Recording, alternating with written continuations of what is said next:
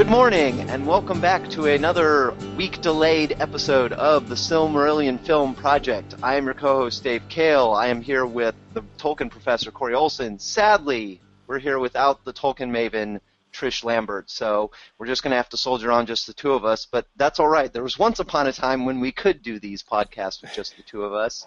that's right. Um, Right. I, am you know, quite frankly, I'm surprised that this is even happening without Trish, since that was sort of originally Trish came on because of our, our utter lack of organization. yes, uh, Dave was expressing his skepticism or, or confessing his skepticism that we were actually going to be able to get it together. Um, yeah. But here we are, more or less. Yes together. Yes, there, yeah. There was once upon a time when we were when we were capable people who actually occasionally pulled this off on a semi-regular basis without other people uh, babysitting us. But nobody really wants to go back to those days. No, no, definitely not. for, for we are we are sort of we are we are as usual. Um, like we don't have we didn't prepare any show notes. So. Yeah, exactly. We're kind of winging it in ways that we don't normally. But hey, that's okay.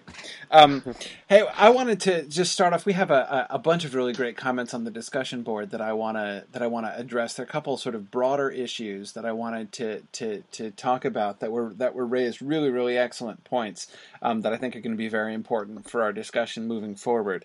Um, the first thing that I want to talk about because it, it's the it's the broadest uh, issue of all. And today is really the first day, uh, you know, the first episode where we're going to be confronting this issue. So I thought it was it was it was a very timely question.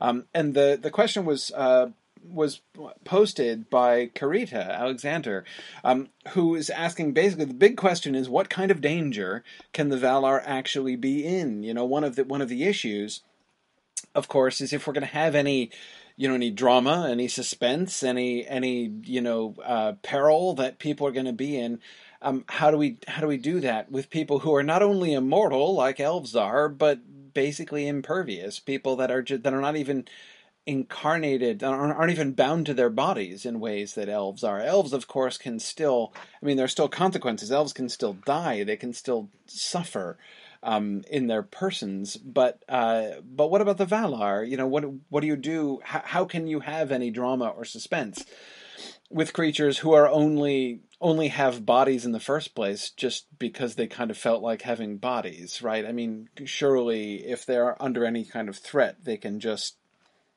cease having a body temporarily, right? Remake their body yeah. or whatever. Um, this is a this is an excellent question.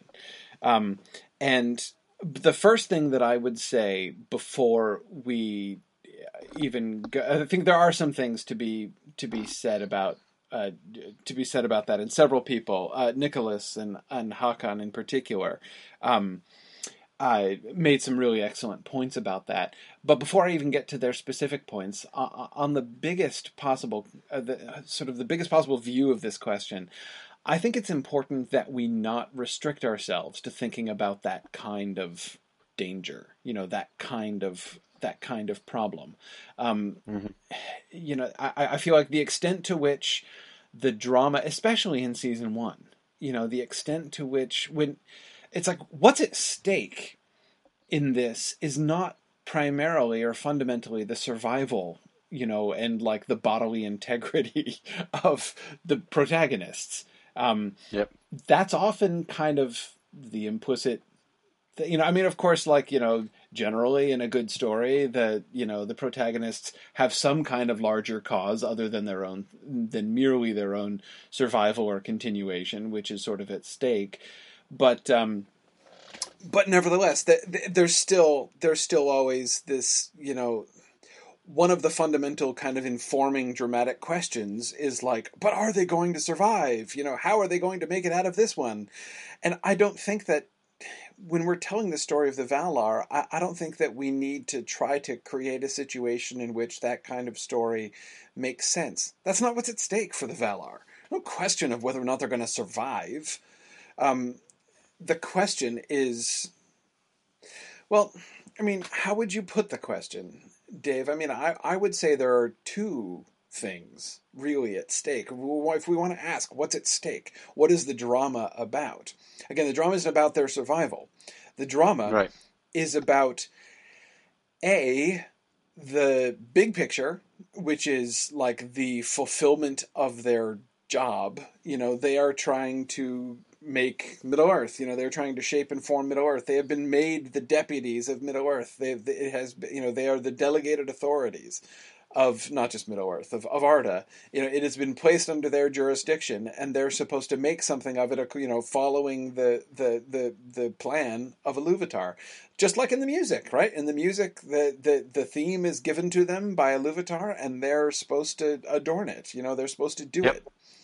Um, so they have a responsibility for how Arda turns out, and that's the biggest question: is you know to what extent are their purposes going to be ultimately aligned with what Iluvatar has done. They, they, you know, Arda is going to stand or fall based on what they do and how well they do it. And I think there has to be, it has to be clear that there's some real, there's some real issue there. You know that that things can actually go bad, go badly. They could screw it up. Um, right. So, so that's one. But at the same time that's a pretty impersonal dramatic core, right? Like the ulti- will the world turn out well or not is something that is perhaps going to be not something we can rely upon. Yeah, it doesn't. It seems a little. The it certainly doesn't have the same immediacy as will they die or not. right, exactly. Hard to build a cliffhanger on the how is the, how are things going to have turned out in the end question. You know, yeah, exactly. um, uh, right, right. So, but, but but but but but at the same time, I mean, I would insist that fundamentally, that's the biggest question, right? That that's the biggest drug. It's not about their survival, but it's about their success. Like, are they going to succeed? Are they are they going to fail um, in the job that they've come that they've come to do? But sorry, Dave, you wanted to add something there. Um, no, no, no, no. Uh, no, I, I, I was just sort of, I, I was following up on that thought about um, you know, like that. I, I that's something I, I guess I hadn't really considered. We've been talking about uh, storylines with the Valar for for months now, um, and in several cases talking about like trying to put particular Valar in uh, danger in order to create some drama. And, you know, that's one of the things we were discussing for how to how to introduce Tulkas into. Yes. Um, yes. Uh, you know, like uh, trying to come up with a way to have Tulkas show up a little bit earlier, etc.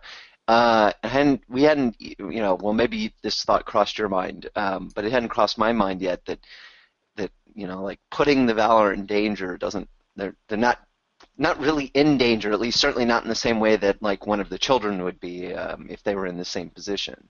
Yeah, I, I, you know, maybe maybe we can just not worry about like maybe the viewer probably won't catch on, you know, uh, other than like your most dedicated Silmarillion reader, they probably actually won't be cognizant of that while they're watching. But um, yeah, it's an interesting dilemma. Well, it is certainly true that you're right. I don't think, I don't think we need to go that far. I mean, this is like. Of course, you could call it another advantage of having Estelle, who is receiving these lessons, be so young. We're not going to get into advanced metaphysics, right? I mean, like, there's no real reason for us to get into at this. Certainly not at this point. Um, you know, what is the difference between the relationship between body and spirit in the case of the Valar versus the relationship between body and spirit in the elves, and how does that in turn differ from the relationship body and spirit to the men? Um, this is not a question which is, of course, even relevant because they're not even here yet. Um, and you're right, Dave, that I can't imagine that the majority of the viewers of the show would be really agonizing over that spontaneously as we go through this. There'll um, be there'll be some internet uh, pundits, but that'll be about right, it. Right. Right. Yeah. Exactly. Philip Menzies says the Valar don't get eaten by the eels at this time. Um, yeah, yeah, no, no, exactly. Um, I, though we can assume that uh, that people might look a little nervous, uh, nevertheless. Um, yeah, yeah, no. So, but I do think, nevertheless. Um, so first, Dave, I agree. On the one hand, we can kind of bank on the general assumptions that people are going to make. We can have them threatened and hope it's sort of hope that people don't think about it too much, but that doesn't really seem like an excellent solution to the problem, right? Like, hey, I know, let's mm-hmm. just hope people don't actually put much thought into this. Um, and especially long longer term, I think this is going to come up. I mean, I do, I, I, I can see us actually talking a little bit more about this kind of thing or having these questions arise more explicitly in later seasons when we're actually dealing with elves and men.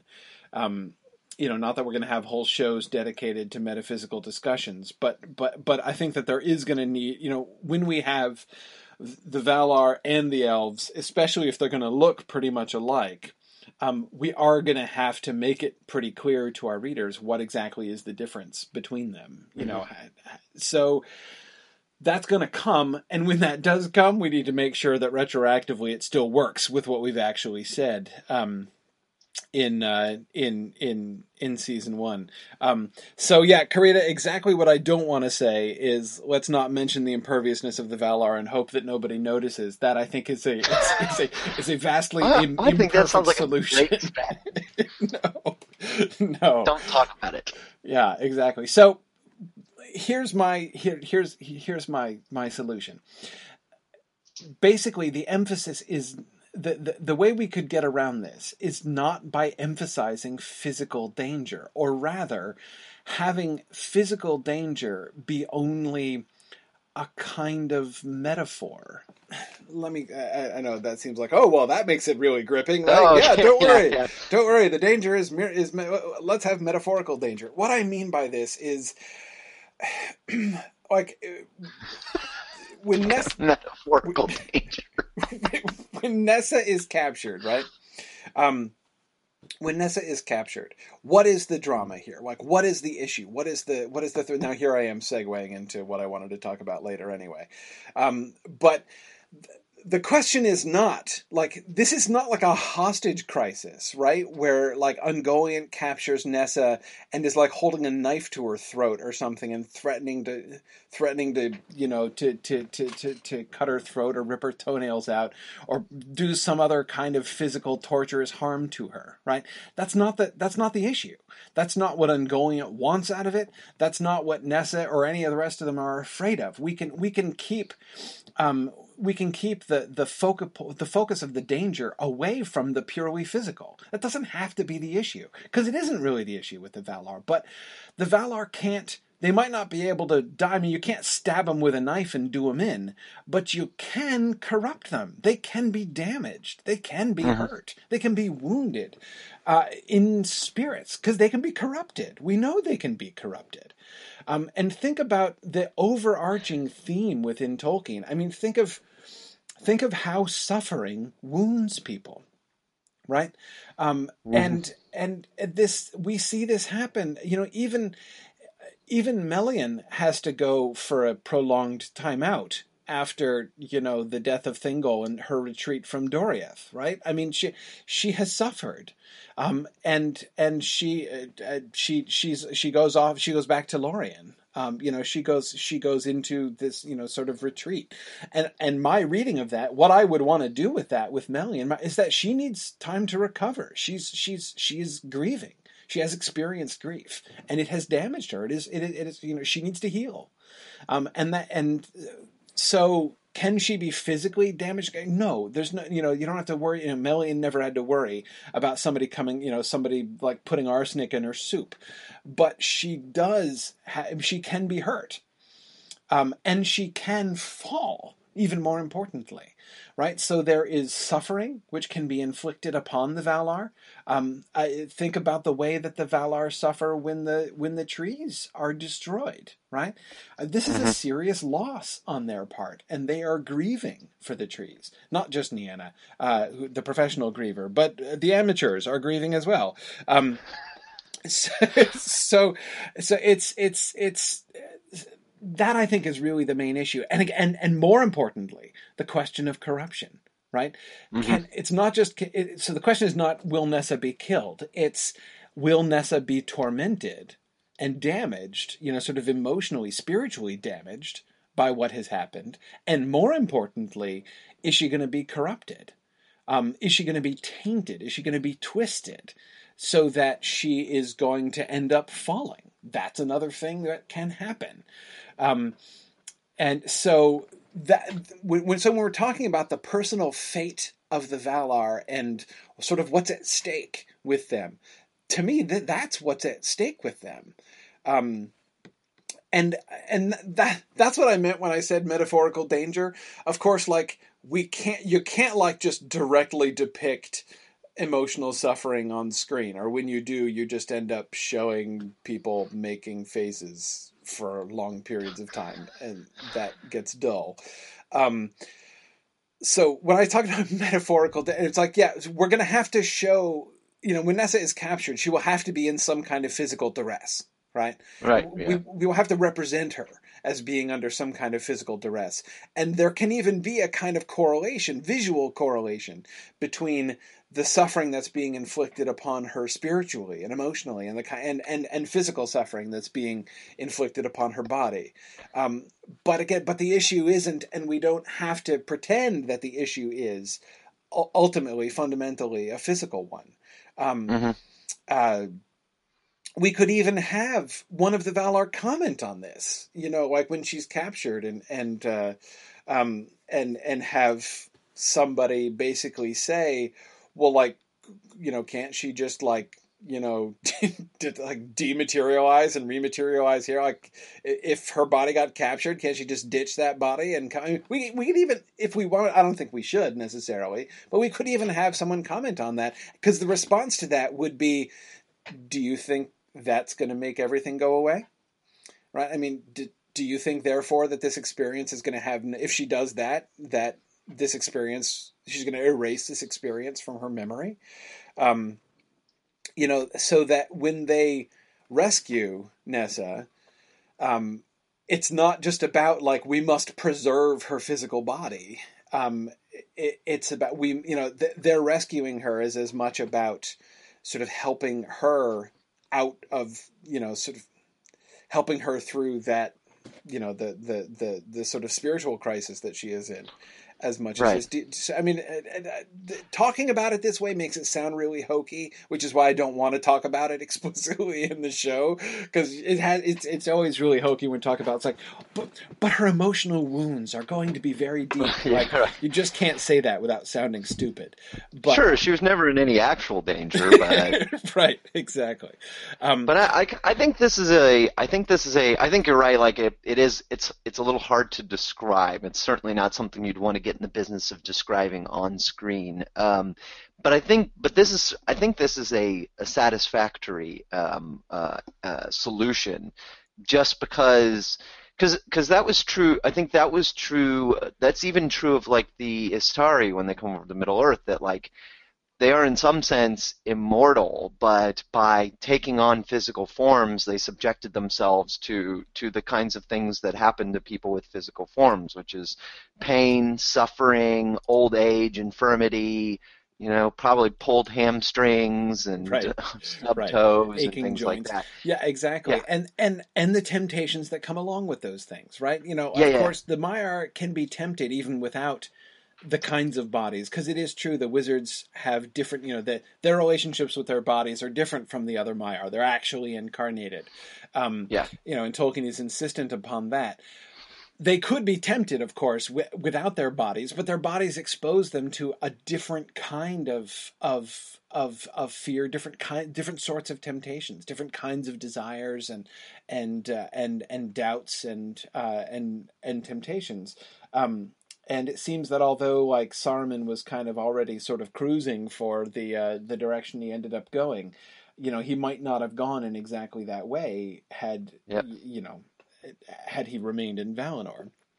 But um, anyway, I I um um so this is this this is in, in essence, Dave, I feel like what I'm doing is kind of agreeing with the thing that you originally said, which is that we just don't talk about it that much and hope nobody catches on. But again, the point is not that we're trying to pull a fast one on everybody. It's just that I I, I, I don't think we have to make a big deal of it necessarily. Um, I just uh, you know, but we can even have when people talk about it, like, you know, it's going to come up, right? You know, Nessa's been captured. Mm-hmm. We have to rescue Nessa. When they talk about why they need to rescue Nessa, their own emphasis can make it clear, right? You know, they don't have to be, you know, obviously they're not going to be all like, oh, like, we must save her before she, you know, or else she'll die, right? That's, they're not going right. to say that. Um, that's not going to be the issue. Their focus will be on what is going to happen what will be the consequences for her? How how is she going to be wounded by this experience? Might she right. even be corrupted? Might might she even might this experience form her or help to shape her into something unrecognizable um, uh, you know from her uh, previous form? And here so, i think here i uh, think uh, just, is where oh, nessa sorry. is so cool for that. But anyway i'll talk about that later. Go on uh, I was just kind of uh, the, sort of. I think the other thing that I'm curious about is, um, you know, like to what extent do to what extent do people who, who, you know, like like beings who have bodies, however they acquired them, whatever sort of the actual the underlying metaphysical status of those bodies, to what extent, like. I don't think that I don't think that the Valar are going to be just walking around in these bodies, constantly cognizant of the fact or reminding themselves, you know, in their heads, like, this body isn't real, it doesn't matter what happens to it. Right. Like, I feel like, I feel like embodiment, um, sort of inevitably, like, the more time you spend embodied, especially in the same body, the more you're going to become attached to it and think of it as part of yourself. Like I think we certainly see that with the with the I, I understand the the Istari are are in some sense again you know sort of eh, their metaphysical status of their bodies is different from the bodies of the the Valar and the and the and the um, Maiar, um, you know, uh, uh, early on, but but I think, but I think still, like, I still think it's illustrative. And you see, Gandalf is like, you know, even after, even like post resurrection Gandalf, Gandalf the White, when when he's being carried by the eagles, um, uh, uh, Gwaihir makes this comment like, you know, oh, I don't mind carrying you now because you're pretty light. I'm pretty sure if I let you go, you would probably just float. And Gandalf's like, no, no, don't drop me, don't drop me. And he and Gandalf makes this comment that you know, sort of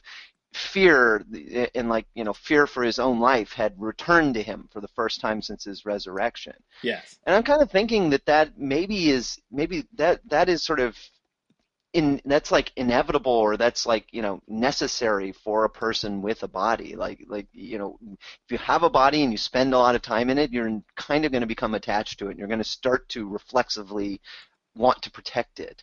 So so it may not be the case necessarily that that you know, this may be less of an issue because sort of naturally, if these guys have been running around in bodies, Nessa's going to fear, you know, like like she's not going to be able to suffer sort of the metaphysical or emotional suffering from sort of like a uh, you know a fear of pain. Um, or torture, or even even destruction of her body, and maybe the the the the other you know the other Valar may not necessarily be able to separate that either. Yes, yes. Um, yeah, no, I, I agree. I agree. This is it's I think it's a reflection um, their relationship with their bodies, or, or at least we can depict it as a reflection of their commitment to Arda itself. Right? They they are bound to Arda. Um, that doesn't mean that they're stuck in their bodies. Like we can't literalize that too much. And they can change yeah. their bodies. We're going to depict them changing their bodies, right? Their bodies are going right. to change in season two um, when the elves come but uh, and I think that we can even depict them as changing under different circumstances. Like I'm kind of thinking when, you know, when uh, when when Orome and Tulkas march to war, I don't think they're going to look exactly the same as they look you know just hanging out uh, uh, in in uh, in Almaren. So um, they can change themselves. But you're right. They, they they're I, I I think it makes perfect sense for us to depict the Valar as being committed to this whole body thing, right? Um, to this whole physical form thing. That for them to uh, uh, you know they can walk about unbodied. It's an option for them, and they can sometimes do that. But it's not what they normally do. They are committed to being in Arda.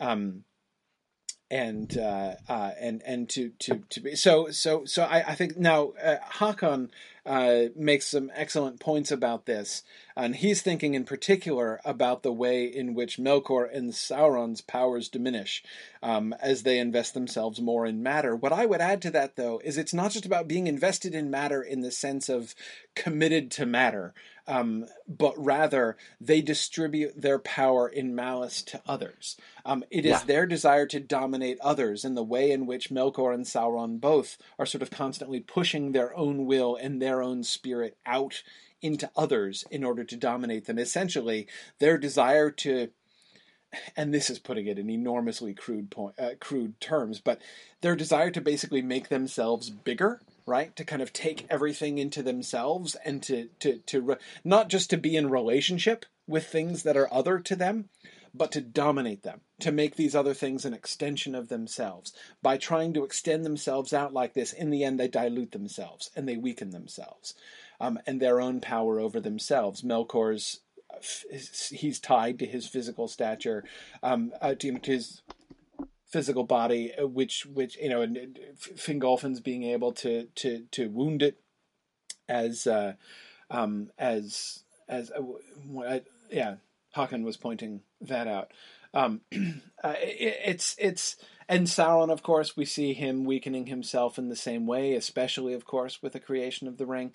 Um, so, but but but that I think is a different thing from the kind of investment in matter that I'm talking about um, as far as just like commitment to Arda, basically. Um, and they're desiring to sort of really kind of be within Arda. Um, so anyway, that's um, that's what I'm thinking. Uh, um, yeah. So Kimber asks, do they need uh, bodies to interact physically with the world? Well, yeah. If they're going to interact physically, then absolutely they must. They can they can move about unbodied, right? So they can see and hear things and be invisible. Um, but if they're going to interact with things, then they they should have physical bodies. Yeah, uh, you know, they, is that the only way they can interact? No.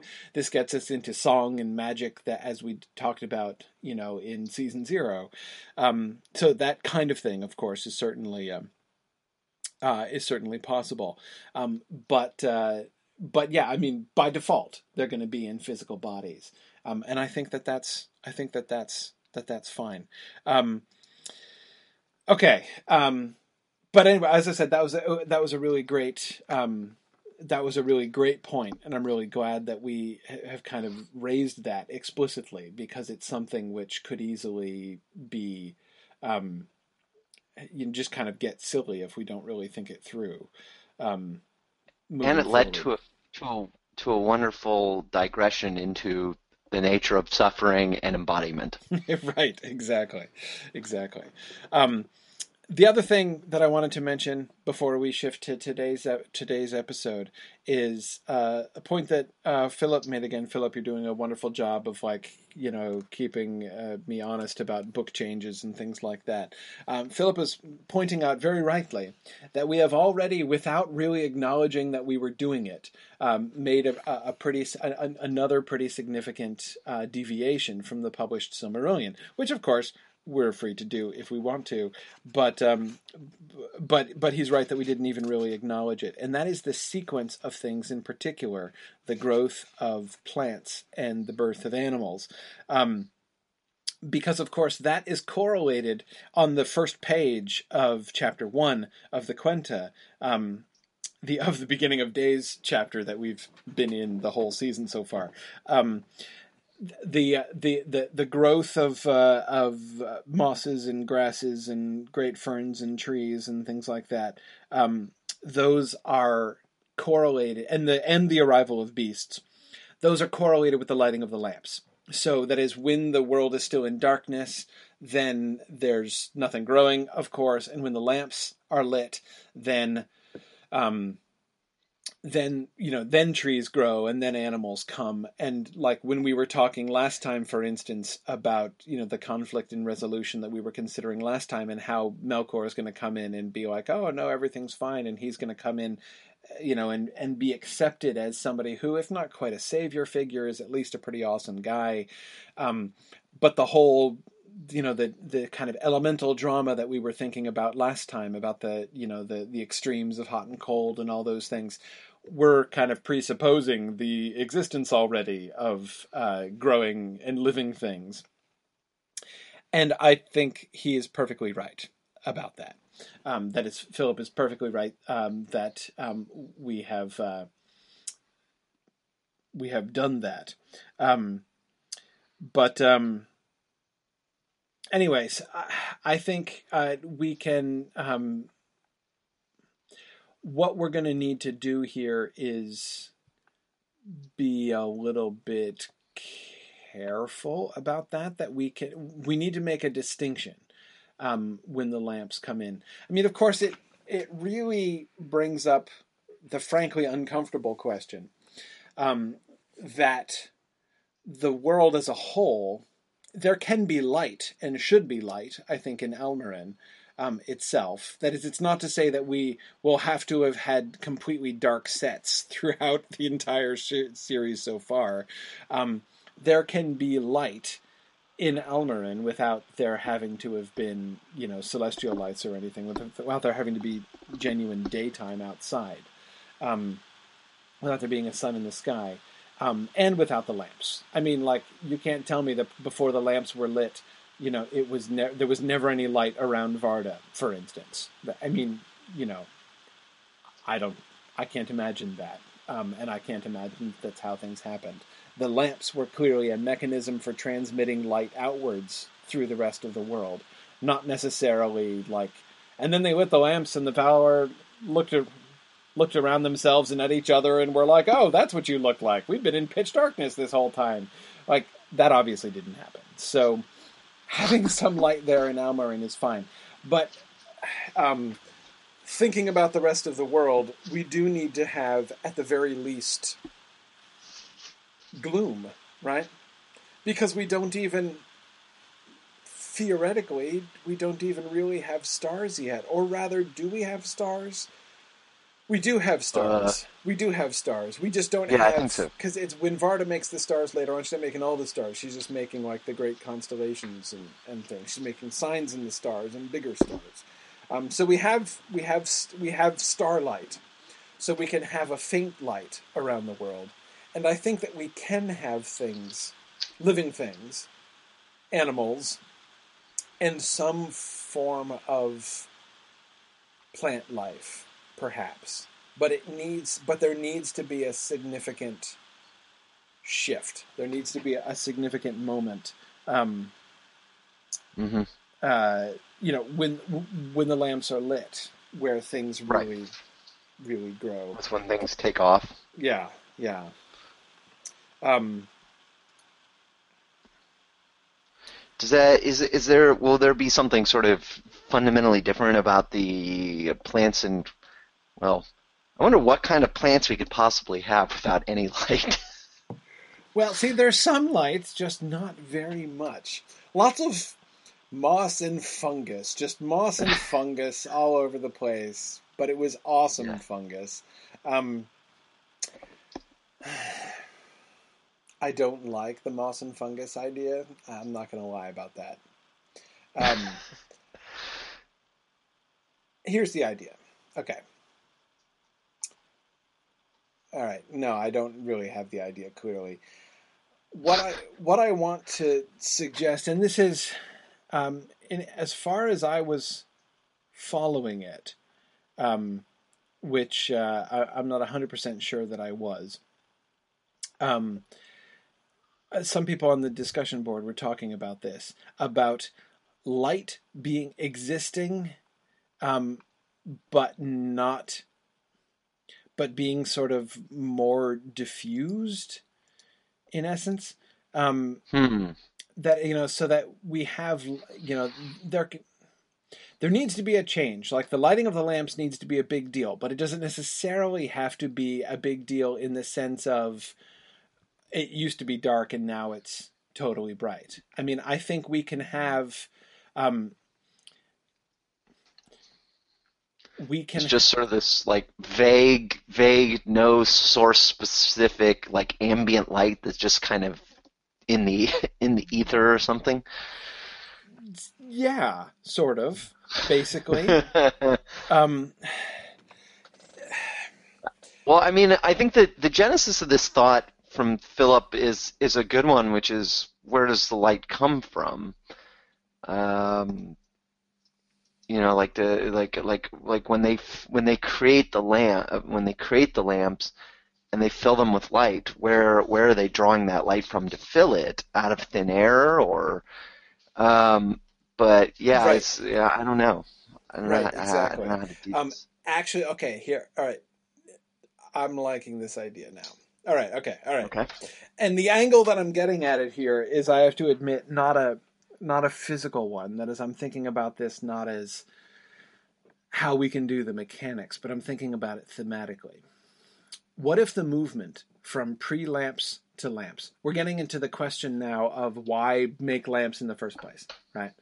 Um, one reason to make lamps in the first place is if there is no light source, and hey, I've got a great idea. Let's introduce into this world a light source, right? The reason I'm resistant to that, I, I, think that's a bad motivation for the lamps. And the reason I think it's a bad motivation for the lamps is it just doesn't make, it doesn't actually make all that much sense. Um, you don't start I mean, they've been shaping the world for quite some time. I'm like, what's Yavanna been doing? She's been sowing seeds and stuff, so that when this happens, they yeah, fine. But anyway, I just I don't think that we can possibly hold the idea that they've been working on the world for a really long time and they've been shaping it, and now they've finally gotten around to introducing some form of light source, where before there was almost no light whatsoever anywhere in the world. Um, imaginatively, I can't. Not only can I not think of how we could possibly depict that on screen, I can't even imagine that. I mean, when I imagine the Valar shaping the world, I imagine that happening in a way that I can see it happening, right? Um, and light seems so fundamental and so basic. Um, you know, there's a reason why light happens on the first day of creation for crying out loud. It's a good idea to start with that.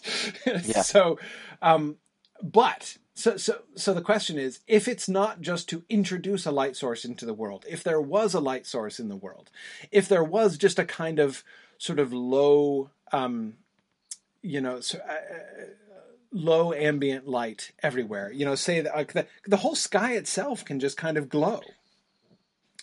Um, actually, yeah, yeah, I like this. Okay, so let's say beforehand the sky was just like dusk, say. Okay, not not not like radiant sunset dusk, um, but like like just after the sun has set or right before the sun rises when the sky is is still light and you can still see you know that time and i'm sure we all remember this from our childhood even if it might not have happened to you as often now as it has in your childhood. You know those times when you're outside through through the sunset and the dusk and you're outside and you can still see perfectly well right?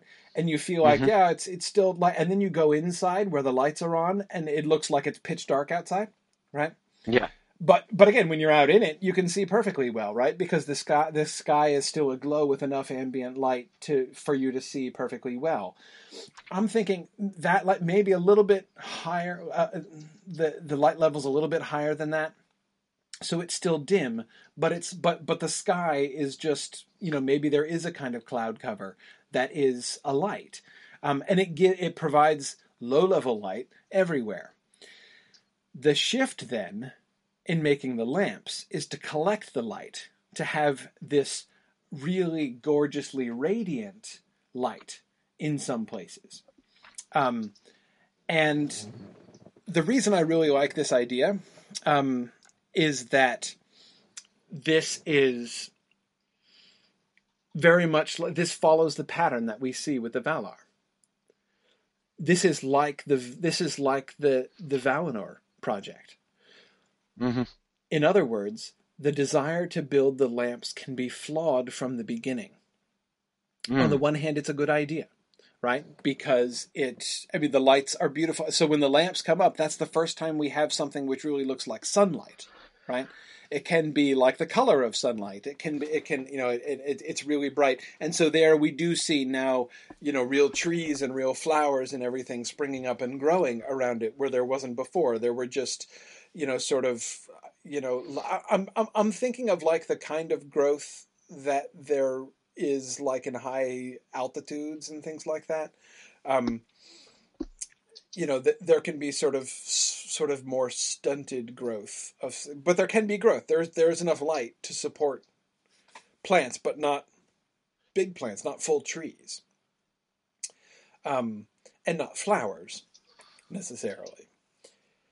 But okay, okay, so so on the one hand, the collecting of the light into the lamps creates this gorgeous luminous light, but it also creates real darkness in mm-hmm. the more distant parts of the world.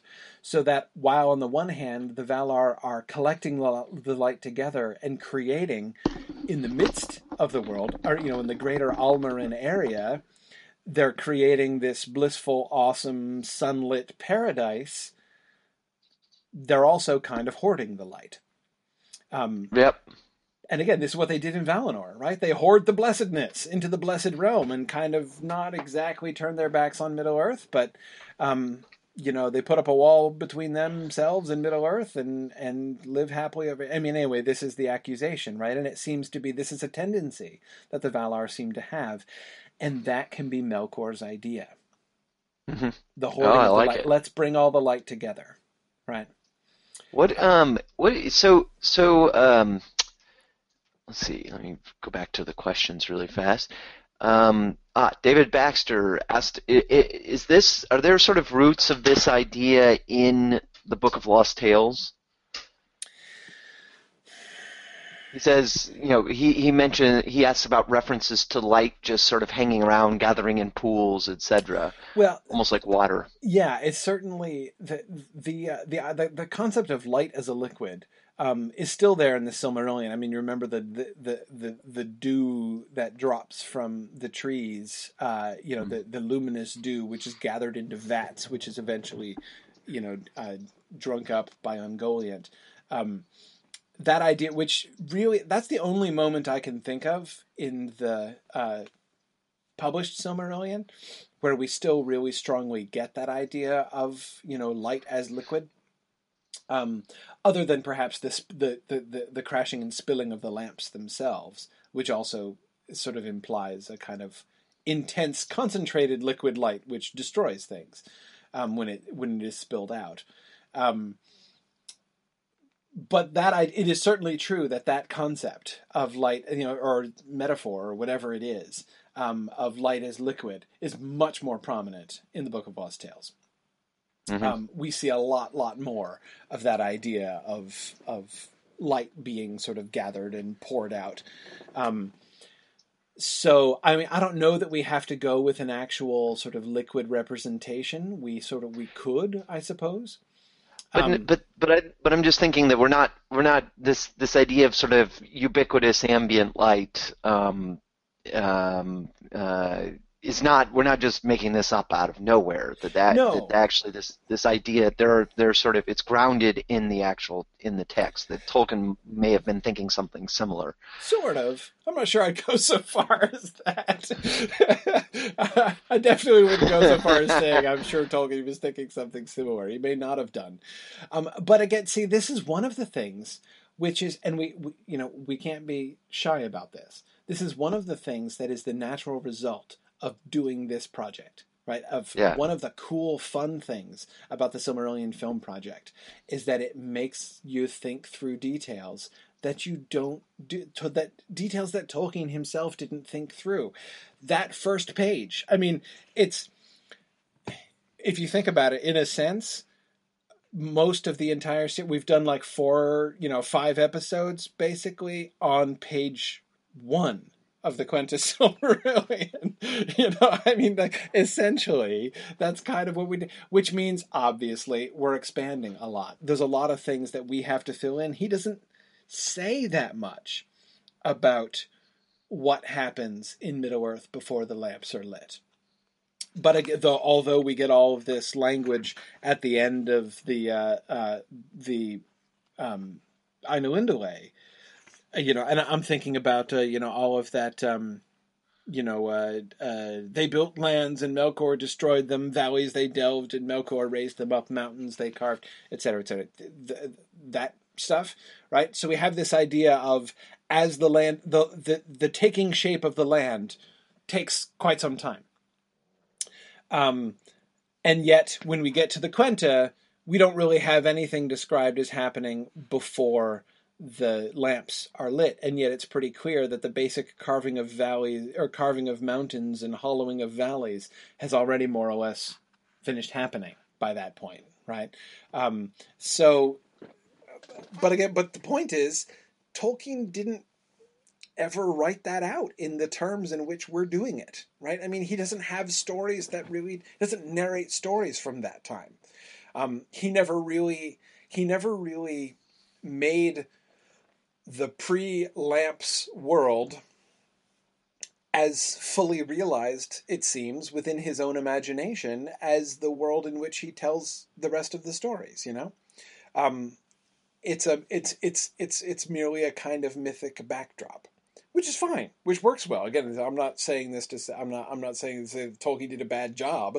I'm just saying that this wasn't you know realizing um, fleshing that that particular world out to this extent wasn't part of his project, um, but it is part of this project, and that's kind of fun. So this is why we can't be afraid to um, to sort of go off here. Um, right, right, right. Uh, so yeah. Anyway, um, well, I really, I, I really like this idea of, um, I like this idea of the, the the purpose of the lamps being to, in some sense, to to gather up all this light um, that's just out there in the wild, free and all that, and like sort of kind of kind of gather it up and and systematize it, put it in this lamp so we can more efficiently light certain regions, you know, and and of course they're building the lamp where they are, where they are in Valinor. Exactly. So Valinor is going to well, get. Well, it's not get, Valinor; like, it's in Almaren. It's oh, geographically oh, separate. you're right, Almaren. Yes, yeah. but it's still sort of like they're they're they are going to be the primary beneficiaries of this, and it's going to be sort of the outlying regions of, of like Middle Earth and stuff that, that will that will not benefit as much, and and that being sort of like this this kind of yet another sort of well-intentioned misstep, you know, like like the tension between they're they're down there to be stewards of Arda and to and to make these kinds of decisions, but these right. decisions always are fraught. Like that, there's there's no such thing as like like you know like building of the lamps seems like a really good idea, but it has consequences. Yeah, yeah, and that's exactly. true of everything that they do leading up to bringing the children over. And and and those consequences, I think, are not simple. I mean, like so. Take for instance, no. when they bring the whites together and they make the lamp. On the one hand, one of the consequences of concentrating all the light is is darkness, right? So you leave a place mm-hmm. like now Utumno is in darkness. Now you know where it wasn't in darkness before, but now it's in complete darkness. Now Ungoliant has a place to go and hide in the darkness, and she is in a sense made stronger by having all of this darkness. But um, at the same time, I think we should have a scene where like you know they dim the lamps and the stars come out for the first time. They see the stars because we, they had that ambient light thing going on everywhere, which was constant. And now mm-hmm. they see it's dark, and this they see only by starlight, which is which is much dimmer than the previous light had been. But they see the beauty of the starry heavens for the first time. So it's a good thing, right? But it's also a bad thing. But or it could be, or you know, but but I think that exact kind of ambiguity, right? Like as you say, their choices have consequences. Um, mm-hmm. and they don't always anticipate exactly what those consequences are going to be, and those consequences are uh, it, uh, great good comes from it. Also, great evil can come from it, um, and sometimes both of those things from the same choices.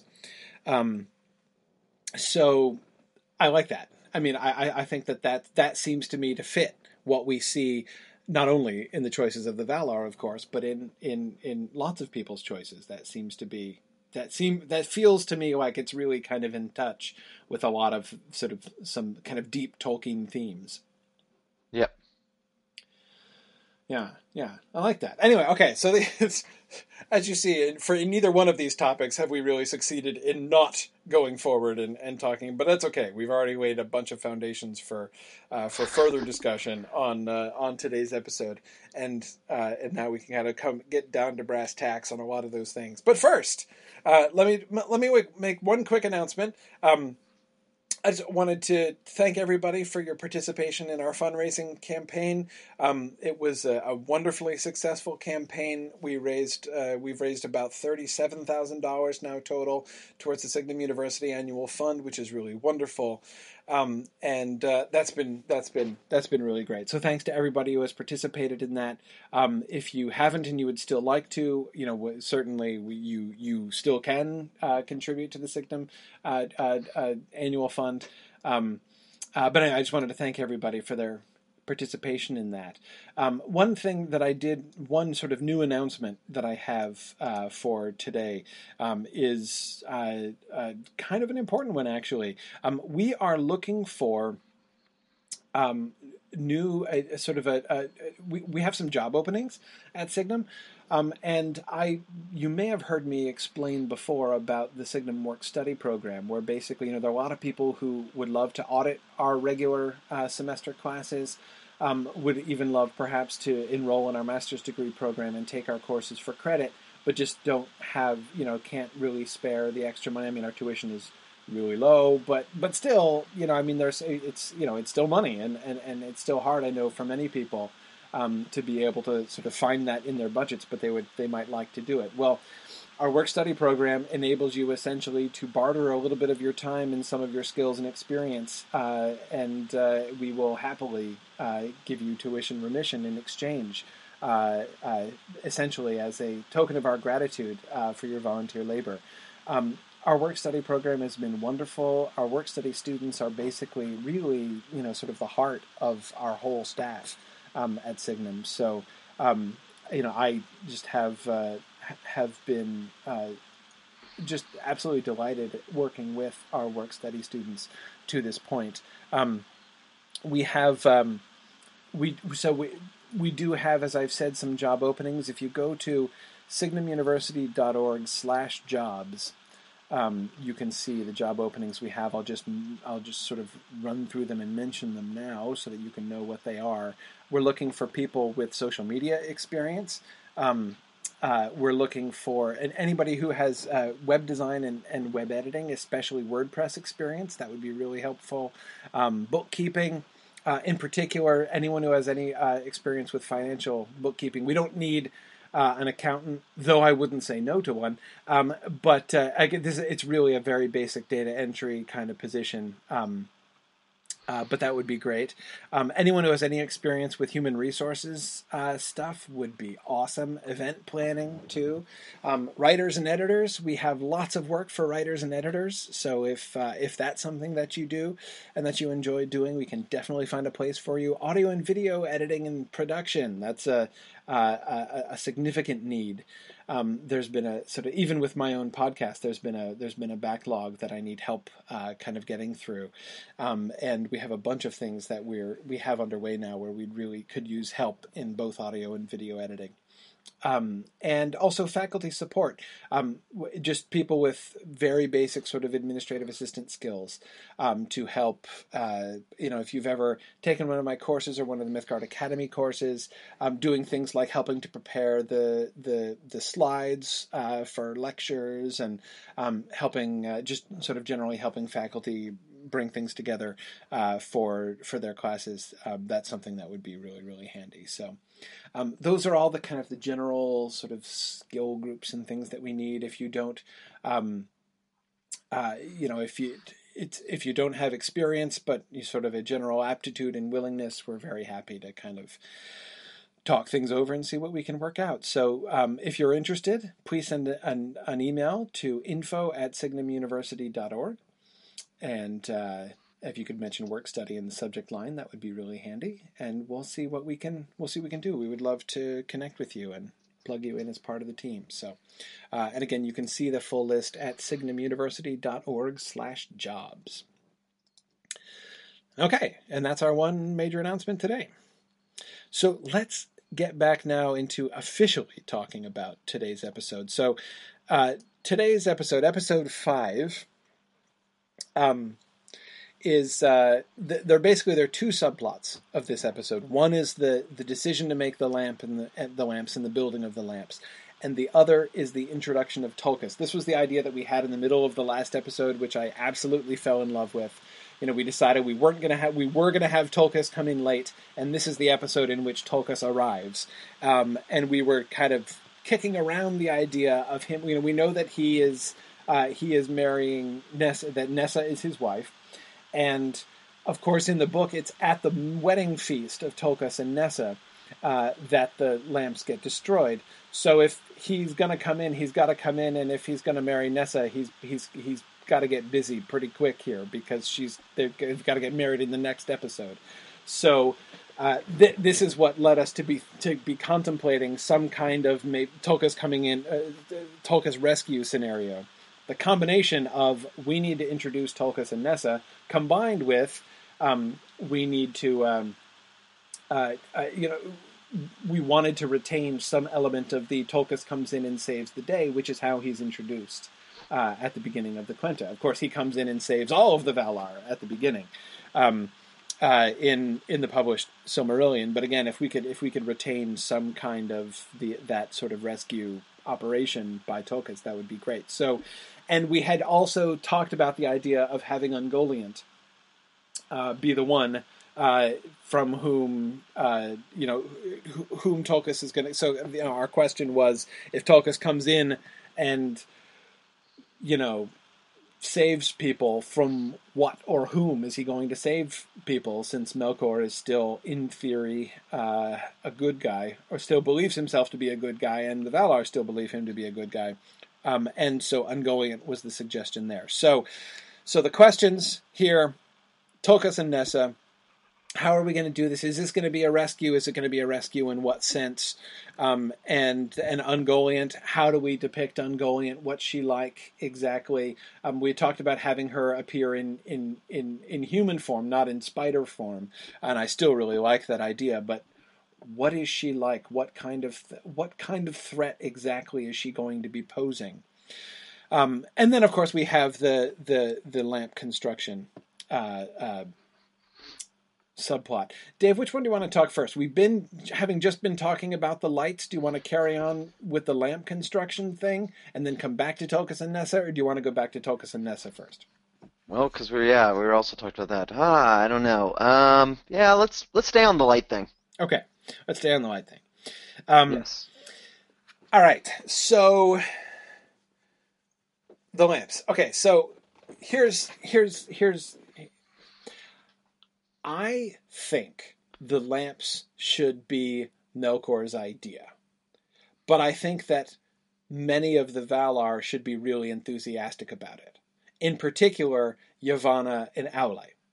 I think that Yavanna is going to immediately, you know, she's going to be like, "Oh yeah, like, you know, this this is the kind of thing I've been kind of planning on some kind of, you know, you know, Yavanna has a scene where she's like, "Okay, I, I I wasn't gonna complain, but like the lighting around here is really inadequate, and I was really kind of hoping for a little bit more because I had these like tree things in mind, and this is just not gonna fly under this current lighting condition. So I'm really glad somebody finally spoke up about this problem."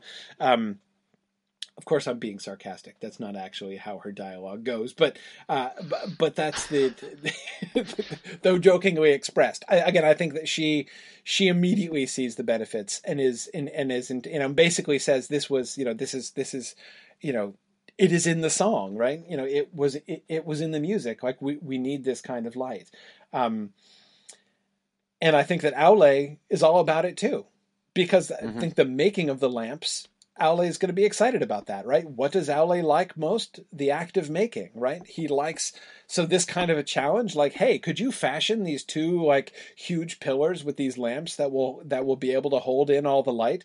Um, these two lamps, which will be kind of like um, you know, the prototypes of the Silmarils themselves, right, where all of the light from the entire world is is focused within these like essentially sort of crystalline structures, and Aule's like all about that, right? I mean, he's going to be pumped about the just the the sort of the challenge, right?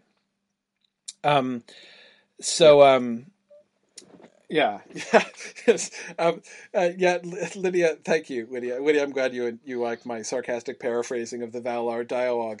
Um, for one thing, I'm really bad at dramatic dialogue, so I'm not even going to pretend, right? I'm not even going to fake it and try to like. This is why, like, I I don't think I would be a good screenwriter at all.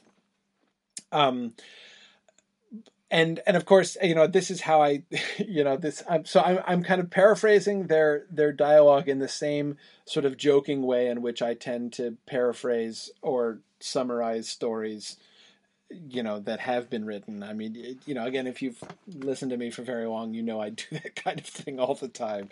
So please don't make them mis- don't misunderstand and suspect that i'm actually wanting to make the valar talk this way.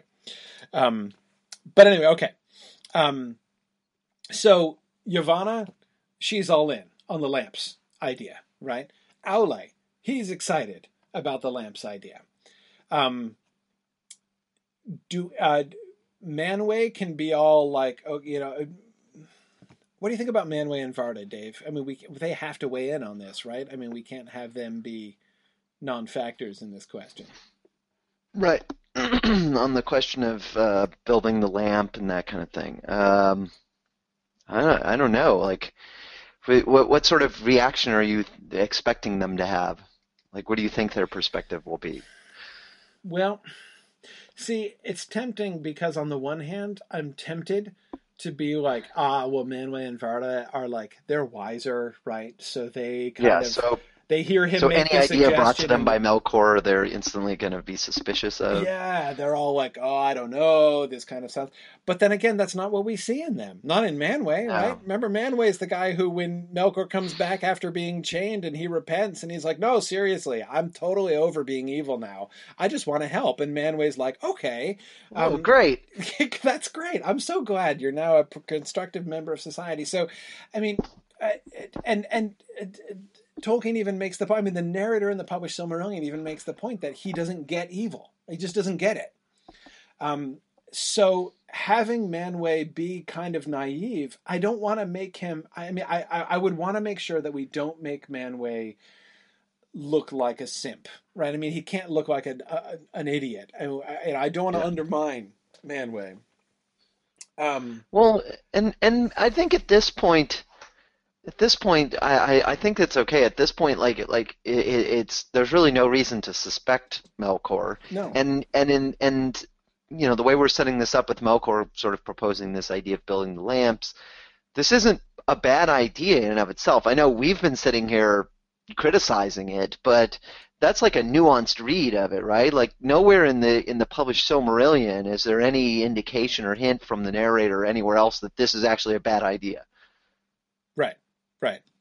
So so I don't think I, I'm not too concerned about them looking looking like they've been duped because because I don't think it's you know like I mean if it's a good idea it's a good idea and it doesn't matter whether it's Melkor the evil guy bringing it especially at a point where he hasn't really even revealed himself to be to be working against them and Right. maybe I, you know and there's no I guess there's really an opportunity to be pretty nuanced here like he doesn't actually need to be explicitly working against them when he comes and says you should build a lamp Right. Maybe he actually thinks it's a pretty good idea. Right. Yeah. No, this is where I think thinking about Melkor's trajectory, I do think, you know, we don't want Melkor to be like secretly behind the scenes being like, ah, they are falling for my evil plan. They will never suspect. Mwahaha. Like that's that's not how he is. I think he thinks it's a good idea. You know, I think that he the conflict I think at this point, the conflict between them is not he's really evil and attempting to undermine them. The problem is he thinks that he should be the king and that they should all obey him. This and, and it's not even like he's trying to take over. Like he assumes that's what's gonna that's how it's gonna go down, right? You know, it's like naturally he comes to Almaren. They're all, they all they're all going to like him. He's going to show them his superior power and wisdom. They're obviously going to defer to him. They are going to glorify him and recognize remember his fault. The thing that drove melkor like what, he did wrong in the music was trying to to to to bring more glory to his part in the music right? And that i think is what we need to show him doing here. Again it's not that he had evil music or something.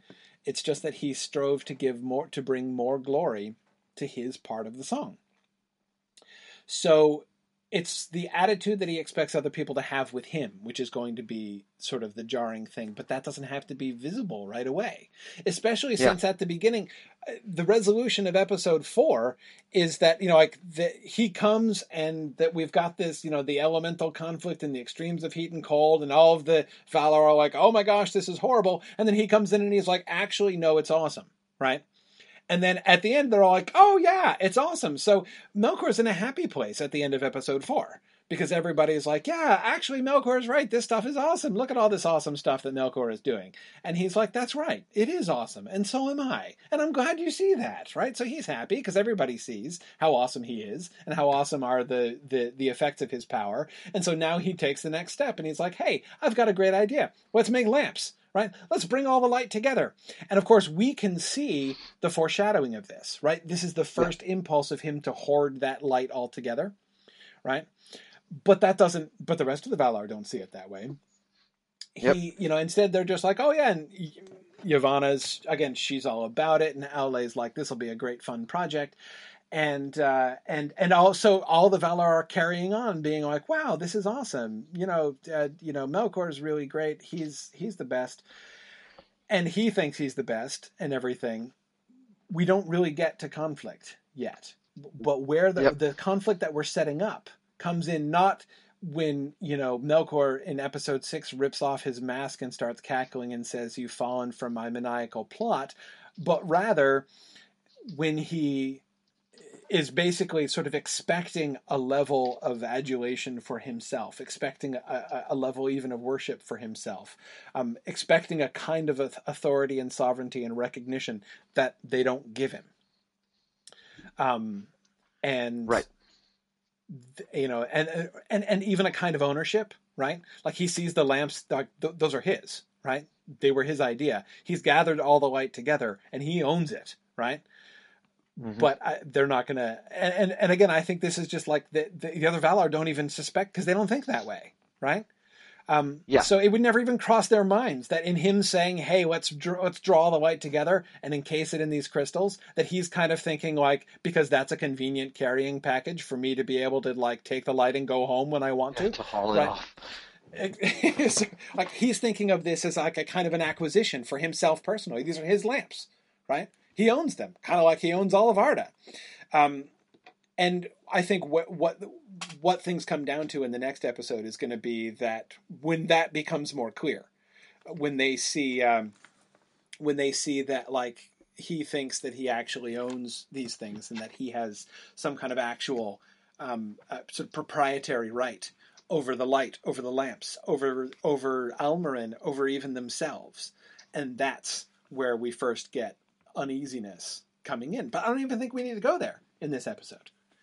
Um, in fact, if anything, everyone's appreciating him more. Like what's happening in the other subplot that is Ungoliant, you know, who takes light and turns it into darkness. Like that's obviously bad, right? And she's the obvious threat. Whereas Melkor, he's Mister Illumination, right? Yeah, he's the happy, good light guy. Um, yeah, that's true. And in fact, we could even have the lighting of the lamps coincide with the rescue, so that it's like he's instrumental in in in. They turn helping. on the turn on the lamp to help, uh, uh, like locate Nessa. Exactly. Yeah. Yeah. So I mean, it's it's all uh, it's all good. It's all it's all happy. Though again, we need to we need to you know make sure that we're setting it up. I mean, I think that we can and and of course we need to have the naysayers are at the very least the uncomfortable people, and I think they can be the same. It almost seems to me again the logical person to be kind of apart from all of this. And Varda, I think I think uh, I think Ulmo should counsel against it. Um, and Varda should be uncomfortable. Hmm. Ulmo, I, I, like the, the, idea that Ulmo counsels against it, since he seems to be like the sort of the um, the dissenting voice on a lot of these dubious decisions. Exactly. But what would be what's his what's his reasoning here? They're they're not they're not. So Varda's vaguely uncomfortable with it just because she she I, I think alone or sort of yeah i guess alone out of the valar is the one who really has has like you know has some experience of melkor being like a creepy dude right well yeah i mean though i mean this is the issue this was the issue at the beginning of uh well last episode episode four they were all there mm-hmm. for the music they all heard the discord right so um and right. presumably they all heard Iluvatar dressing him down at the end of it. Um, but they don't understand. I mean, this is another thing that's, I think that's really important that people don't, that people often don't think through. It's tempting to think of the Valar as this like, these all wise, practically all knowing people. Remember that initial depiction of the Valar emphasized not their wisdom, but their limitations of understanding. They were only yeah. given like this one part of the mind of Iluvatar, and they grew but slowly in the comprehension of the rest of it. Um, so their understanding is really limited. So when mm. when um, and even coming back to the the question of Manwë not getting evil and being duped by Melkor later on, they don't. They're not they don't have the kind of wisdom that experience of evil brings. Right. They're innocent in some ways. So like they they they will have perceived the discord, like they will have gotten the fact that that wasn't what, happened there. Things didn't quite go according to plan, and that that uh, that that discord was pretty uncomfortable. Um, but they don't understand what was going on with Melkor. They don't understand like the, the, you know what happened and why he did what he did and what's going. So when he comes in and says the stuff that he said in the last episode, um, I think you know that's they. It's okay for them to be a little bit clueless because they're still kind of starting out in this whole business, right? right? Um, right. But Varda has experience with him, and that's where we come back to episode three. Um, you know, yeah. the conversations that Varda had with with Melkor before. Um, so she's uneasy because she knows him. She's like the only one who suspects that there might be some other motivation involved with this whole hoarding of light thing, right? You know, that she recognizes the benefits and, you know, she doesn't want to rain on Yavanna's parade or anything but she, you know, and, and again, she she sees yes, the building of the lamps is a good thing, but his Melkor's motivations for building the lamps might not actually be pure. There might be a a, danger sign. Maybe she tries to explain it to Manwë. I don't know. Um, but I think that she should see that and be worried about it. Ulmo should think the lamps are a bad idea. Um, though, of course, casting Ulmo as the wet blanket is a little too easy, right? But uh, you know, anyway. Um, but yeah. so Ulmo, but Ulmo's opposition is not. It, it, has less to do with Melkor, more just he's just suspicious of the idea. Yeah, yeah. I mean, and and and and sensibly, because there are there are arguments to be made against it, right? Um, you know, to say like, okay, yeah, having light concentrated here sounds great, and I'm sure that in the greater Almaren region, it's going to be lovely. But what about the rest of of Arda? right? What about the, you know, lamps on high pillars? Okay, the pillars can be really high, but there are still going to be, you know, we are supposed to be masters of all of Arda, not just this bit of it. Um, and if we concentrate the light here, we are by necessity going to be depriving other places of light? Shall we lose, forget that those places entirely? That's of course Ulmo's big thing, right? Ulmo is the one who doesn't turn his back on the. He's the one who keeps all of you know of Arda in mind. He's the one who keeps coming back to Middle Earth and hanging out with the children of Iluvatar, um, even you know later on in in the First Age. So that seems to me. Uh, that seems to me very fitting, um, you know, establishing that particular theme where Ulmo is he's like the Democrat, right? Not in the modern American Party sense, right? But he's the one, you know, like thinking about the, um, in as much as the, uh, you could characterize the Valar's perspective as a fundamentally aristocratic one, right? Yes. Um, you know, the, the, the, they're they're instituting like a, a sort of a hierarchy of privilege, right? Some places will have lots of light, other places will have very much less. That's okay, and you can make an argument for that, right? Sure. Whereas Ulmo says, hey, you know, everybody having the same amount and everybody having some is actually kind of better. Okay, you know, Yes, either one could kind of work. There are definitely, you know, and again, I, I think the great thing in that discussion is we can have it be clear that there's no there's no obvious answer. You know, it's not the you know when when they decide to make the lamps it's not a like you know a, a, moment where we're trying to make the audience at home be like no don't do it. It's obviously the wrong answer. Right? It's it's not obvious. Yeah. Yeah. Um uh, Philip is uh, wondering if we should get uh, some turmoil between Ulmo and Manwë here. Um, uh, with the lights being up in the air um, and uh, the lights not penetrating the water, the, the the light of the lamps not penetrating the waters, and I don't know. I mean, I don't think we want conflict between them, um, but um, but you know, dissension. They don't agree. Um,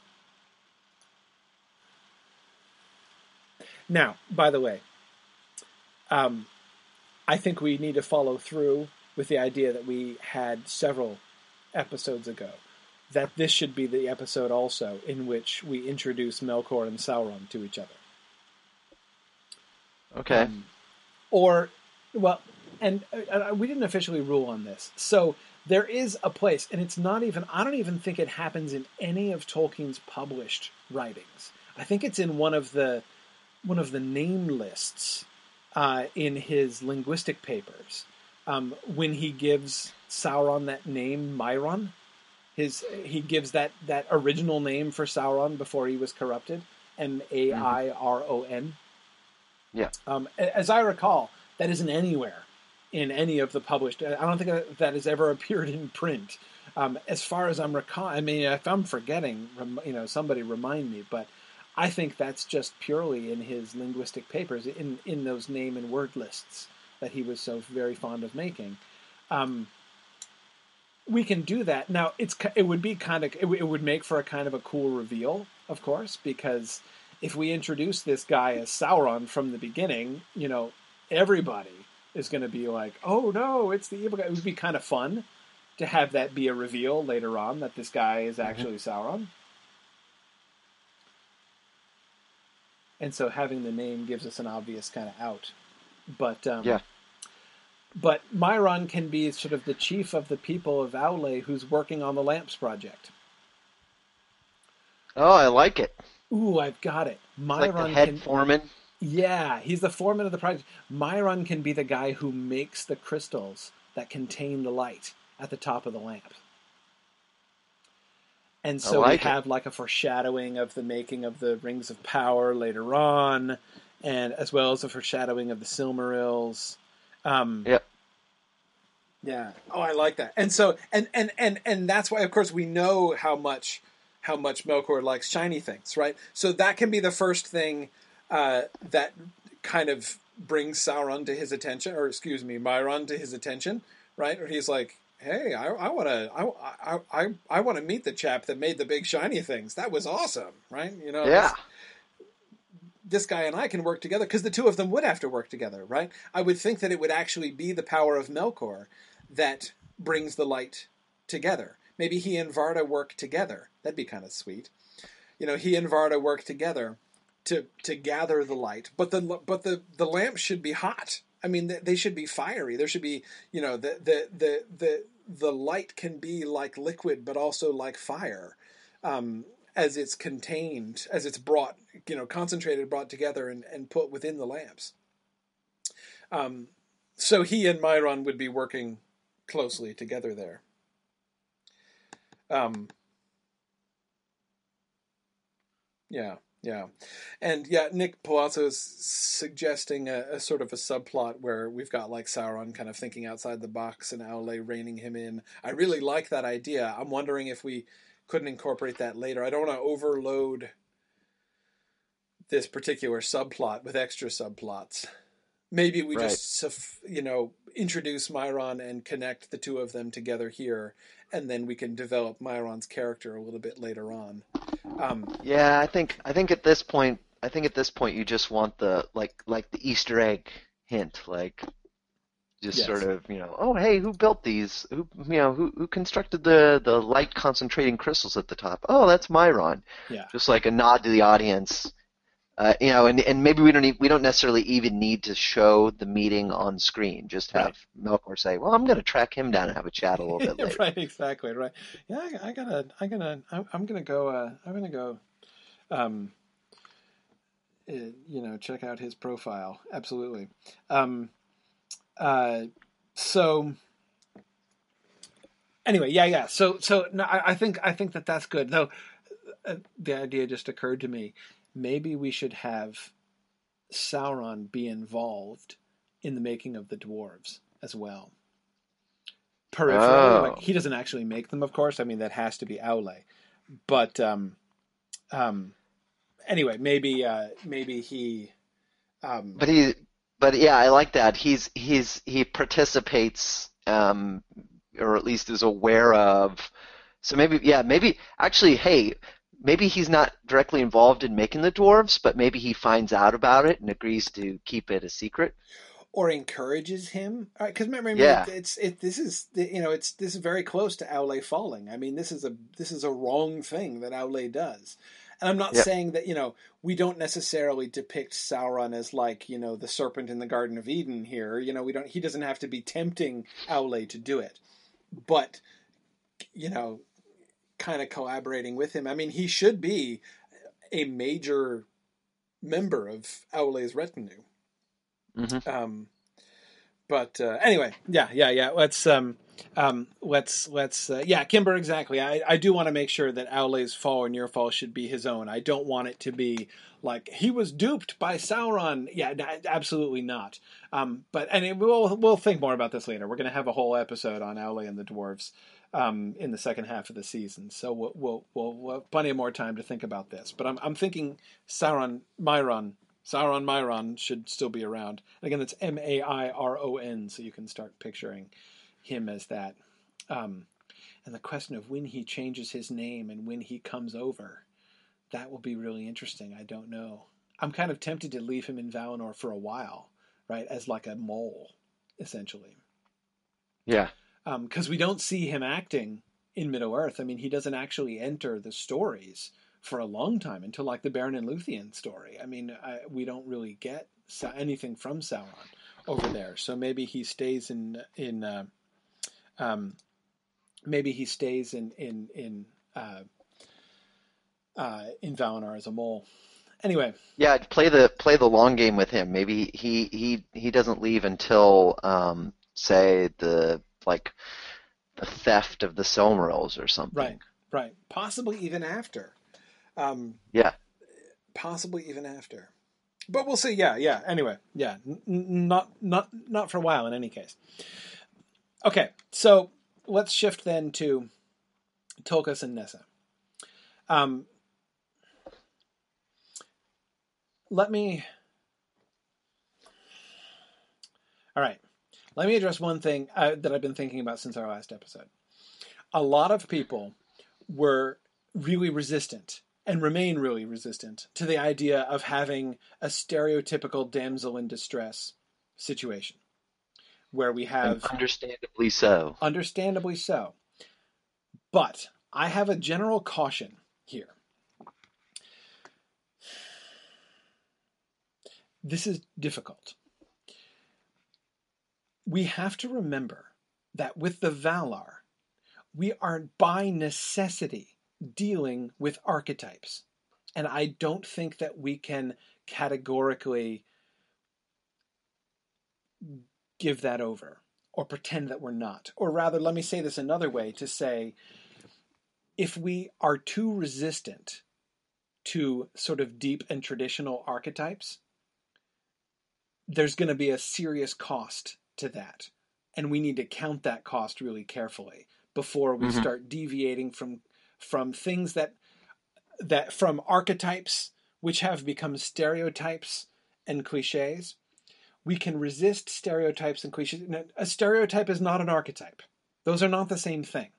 And it's good to resist stereotype.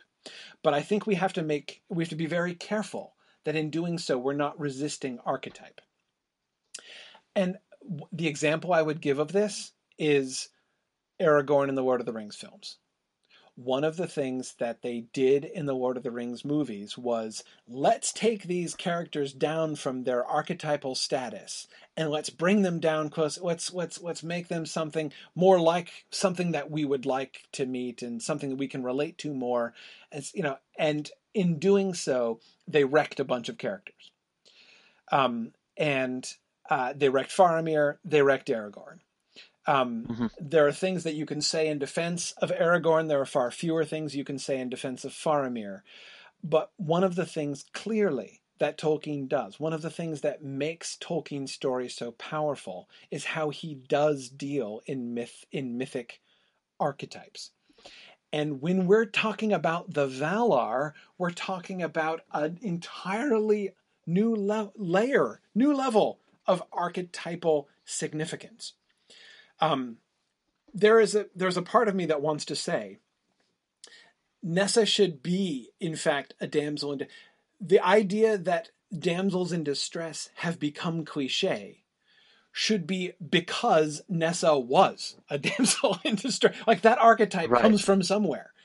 And uh, and and and I don't think we, we we so we have to be careful in thinking here here's where I would basically say a lot of the traditional modern thinking about creative enterprise that is modern storytellers whether it be in in in, in a visual medium or in a or in a, a verbal medium modern storytellers are obsessed with doing things new. Oh we can't just go over the same ground everybody's been doing right? We've got to you've got to make a new story.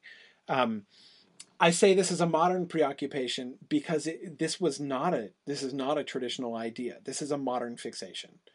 Um, the idea of making something new and being creative in the way in which we use that word.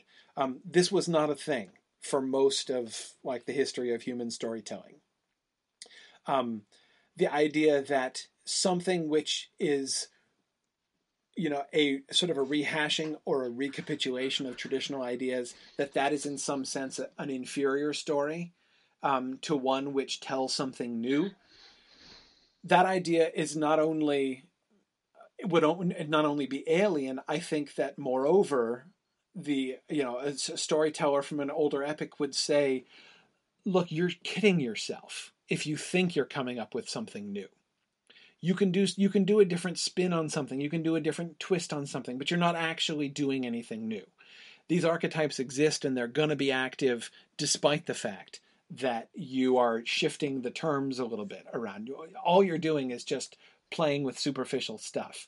Um, the stories are the great stories are still the great stories and people want like those stories because those stories are powerful not because you are so such a genius you came up with something nobody had ever thought of before Mm-hmm. So anyway, I'm getting onto a, a, much broader rant here, but I think we have to be careful because I think that that impulse to say, "Oh, we can't just have it be like a cliched thing," it's important for us to keep that in mind. But I don't think we can be slaves to that. I think, in fact, there are going to be moments where it's important for us to resist that impulse because in established the Valar are the are they're like the embodiment of the archetypes, um, and so I, I, I, we have to be careful, I think, um, in this way. So, uh, anyway, I'm, um, I, I, I, this is, um, there is, we shouldn't be reflexive and trying to oh, correct. Hang on a sec. I'm,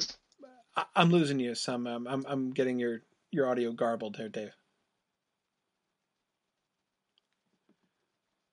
Oh. Am I losing your audio here?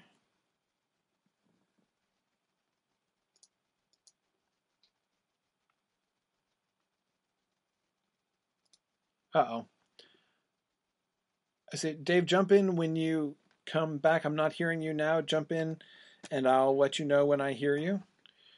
In the oh, I, am back. Oh, you're back. Okay, there you are. Good. Yeah, I don't, I don't know what happened. I dropped out there for a second. Yeah, yeah. Very bizarre. Yeah. Um, um, so where were we? okay. Anyway, we're so I had finished my rant about archetypes and cliches yeah. and being cautious about them. I I attempted to say that at a minimum we shouldn't we shouldn't be reflexive in we shouldn't be reflexive in trying to cor- avoid stereotypes or correct stereotypes. Um, we shouldn't be we shouldn't identify something that resembles what we would consider a stereotype that is in fact an archetype and immediately try to correct it. Right, right. Because um, here's let me let me make a defense of, or rather, let let me essentially make an argument in favor of the damsel in distress idea. I'm not saying that this is how it has to be done. There are arguments that can be made against this, like as the, that depicting Nessa and Tulkas's relationship as not this way. There are definitely arguments for that.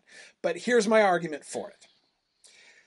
The basic mythic element here, what I think would be really fun, is to be essentially doing a version, the archetypal version of the Persephone myth. We know very little about Nessa.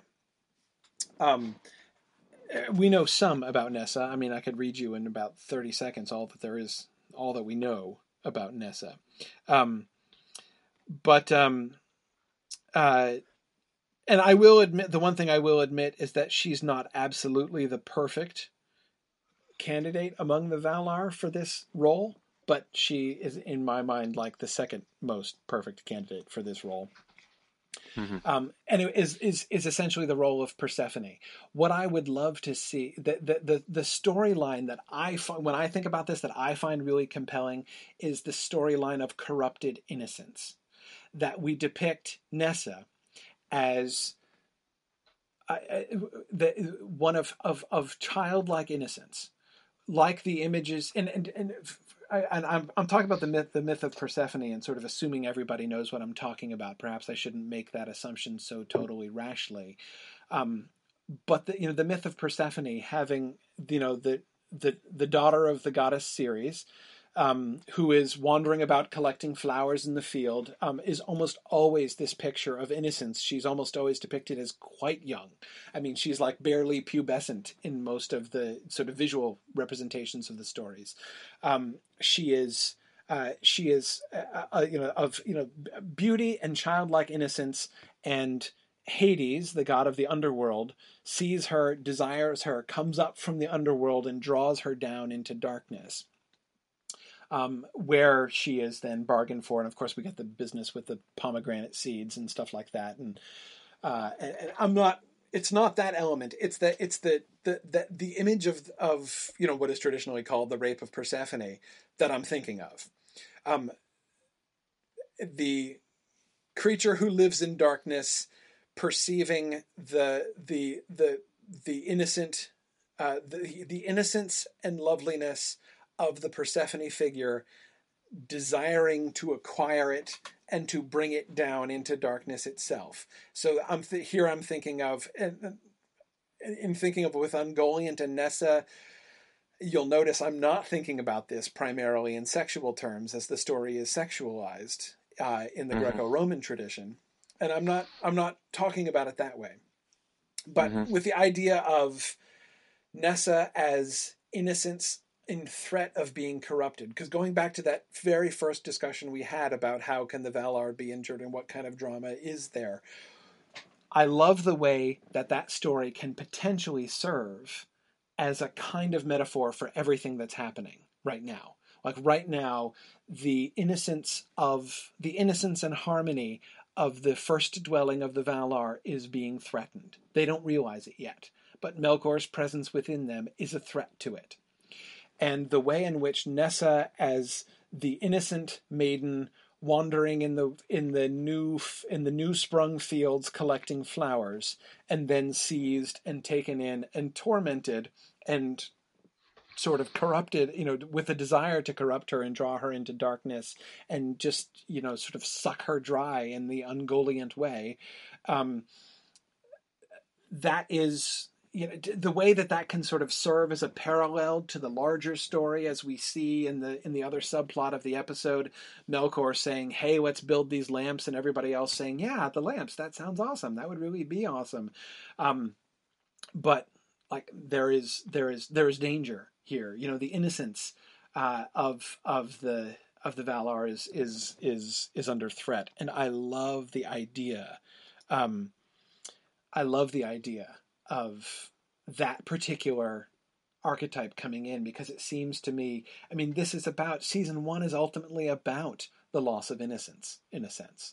Um, the Valar themselves losing their innocence and being confronted with the fact recognizing the fact that they do they are going to have to fight. I mean we've we've talked about that all along as sort of the ultimate destination of season one when the the the tragedy um, that kind of concludes season one is not loss in battle; they win the battle. But the fact that they have to go to war, um, and that the world is torn by that war, that's the that's the tragedy at the end.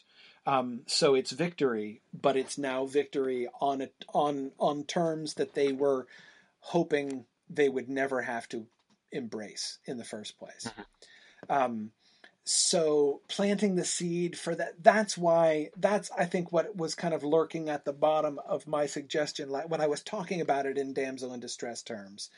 Um, that was what was at the heart of it. Now do we want to make nessa more active? There are arguments from within the text to make nessa not just be a little wilting flower.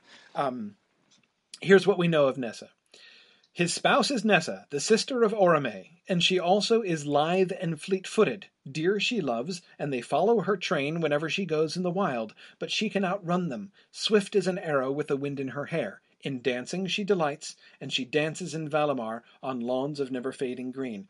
She's a dancer, she's fast, she's associated with deer, and she is the sister of Orome. That's what we know about her.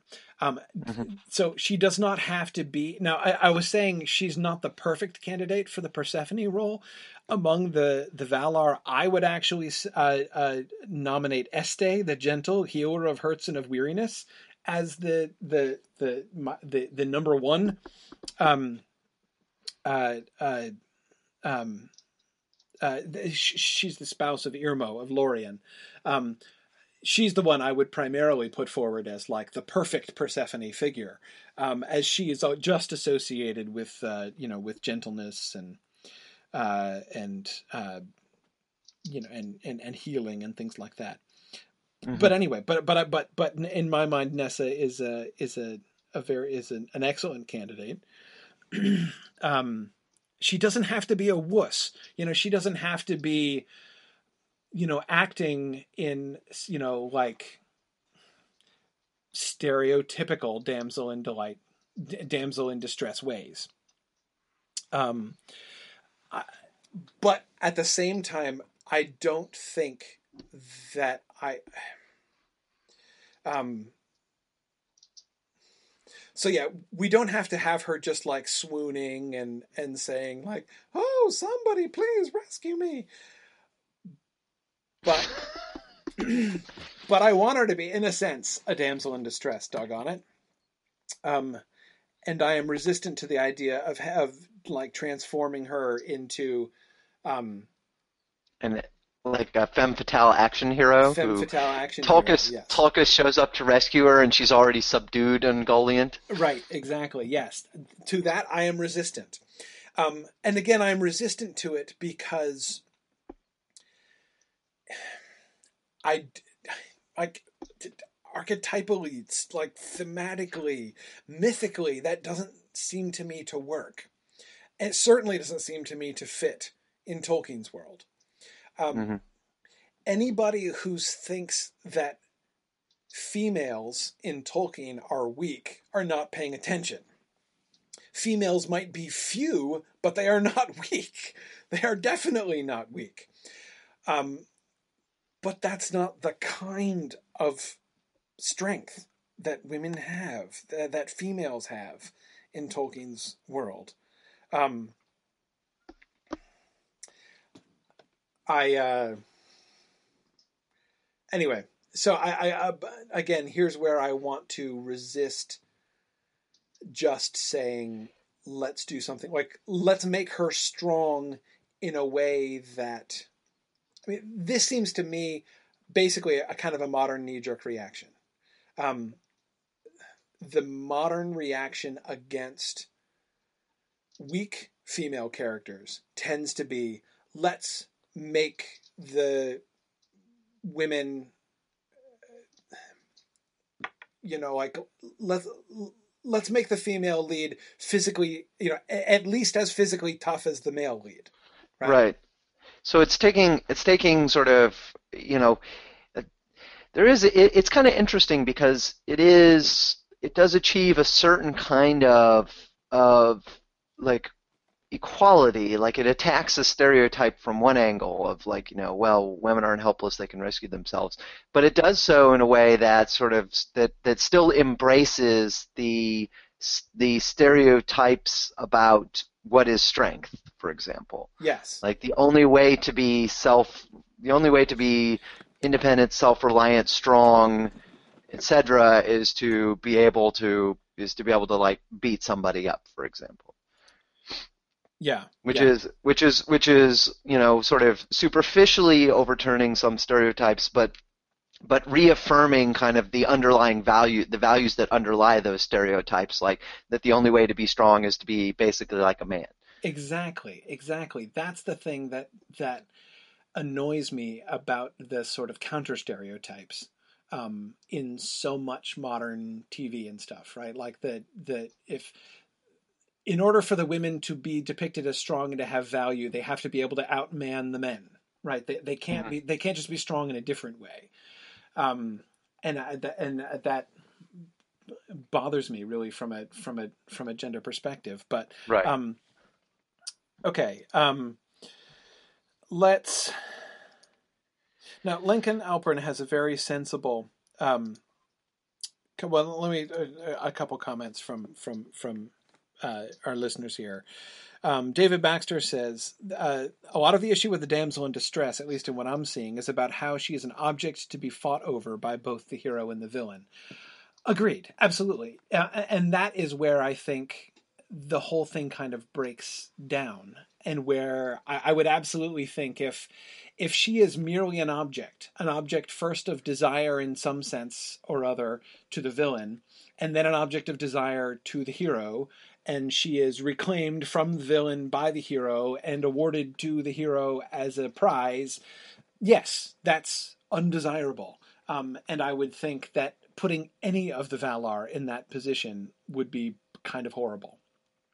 Uh, so I absolutely agree with that. Um, uh, and uh, Lincoln uh, Lincoln Alpern says um, he says so far I'm not hearing Nessa as being depicted as Tulkas's equal in any sense, um, which I had said last time was necessary.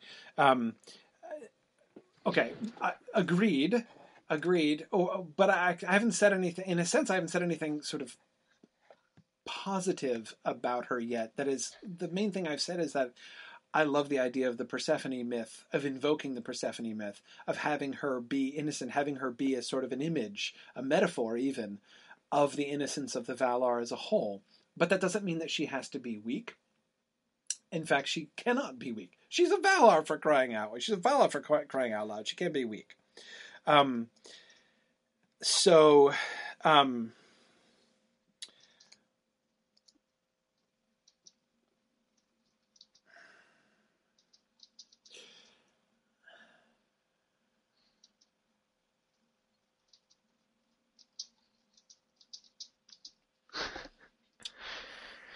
So let me think about how this actually works in in general. Like in, so far, I haven't actually said anything about the details of how this would go down.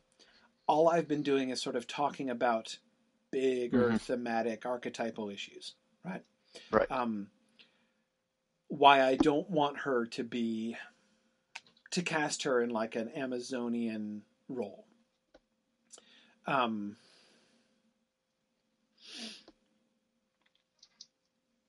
but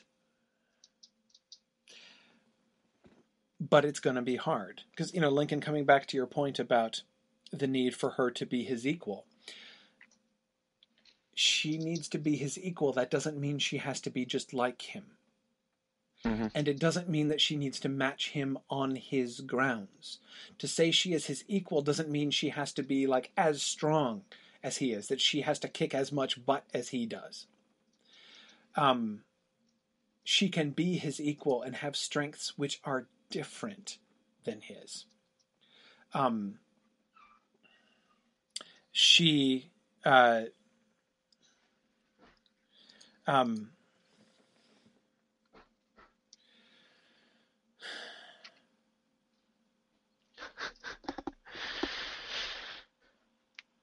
and the thing is, you're, you're, you're stepping very carefully, Corey. I am stepping very carefully because it's very it's very difficult because in in certain in certain kinds of scenes as well that is like if we're talking about an action sequence right mm-hmm. it's hard to if if she is not physically strong or if her strength does not manifest itself in that way you know if the strength of her person does not manifest itself in that way then mm-hmm. when it comes to fighting she's going to look weak there's no way around that yep yep um but I and, would say that and those are the, the those things are are those are the things that tend to pop on screen that people sort of like that resonate with us. Right. You know, that's, exactly. that's that's how we tend to think of strength and weakness. Exactly. Um, but I don't want physical strength, by which I mean not only just muscle power, of course, but you know that kind of general physical competence and fighting ability. I don't want I don't I don't I think it's important that we not accept that as the measure of strength of a character.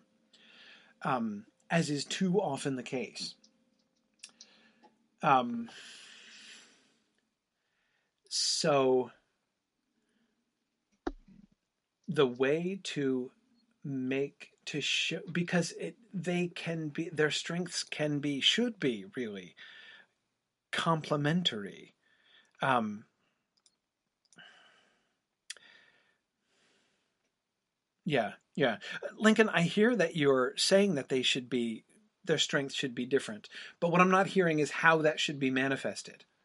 Um, having them, having her fight alongside Tulkas, I, there are ways in which I like it, and it could be okay. I'm not categorically against it.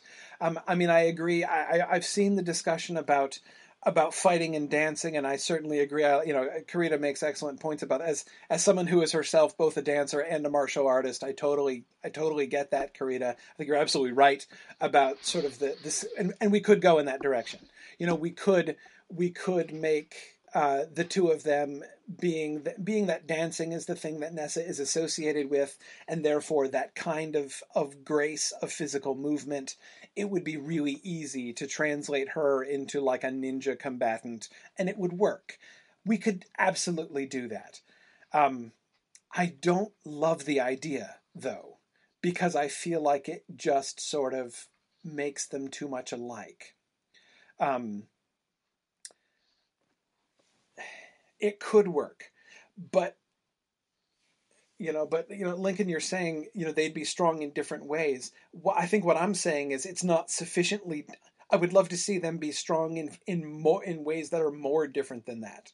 It's not just about style of fighting or anything. It's that her strengths uh, of character her power should be in something else. Cheryl cardoza says her strength is in her artistry that's more like what i'm talking about um, when I say that her strengths are fundamentally different. Um, uh, yeah, uh, Mark Ingram says, "What if her battle with Ungoliant is more like the battle between Gandalf and Sauron in the Hobbit movie?" Um, yes, that is to say that she's fighting. She can fight Ungoliant in non, um, in non physical ways. Um, yeah, I agree. I agree. Um, it's, you know, Mark is thinking especially with with Ungoliant being darkness, especially since, as I was saying, and as we, we brought this up way back at the very beginning, I think that the conflict, um, the ultimate drama about this is not like is Nessa to be killed or not, and her needing to be physically rescued from physical peril. That's not the point the point, and again, this is why I really like the idea of her representing uncorrupted innocence, which is under threat of being corrupted. Um, mm-hmm.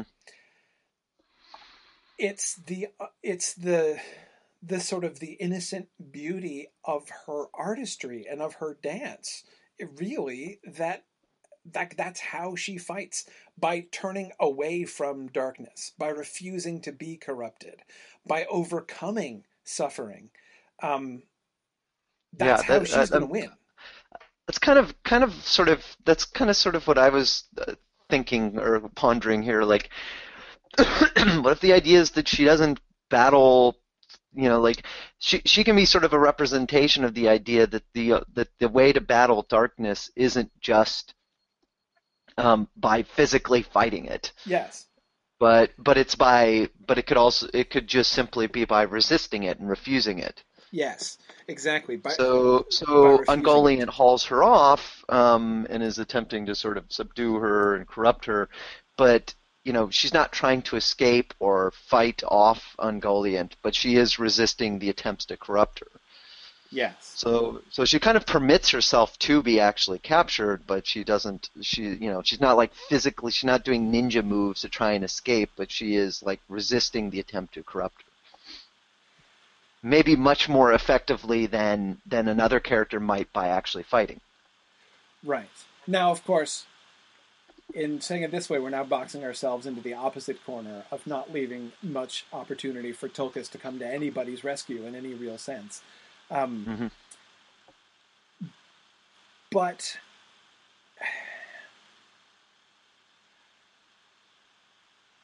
but why not do both? That is to say, she can resist morally. She can show her moral strength. Um,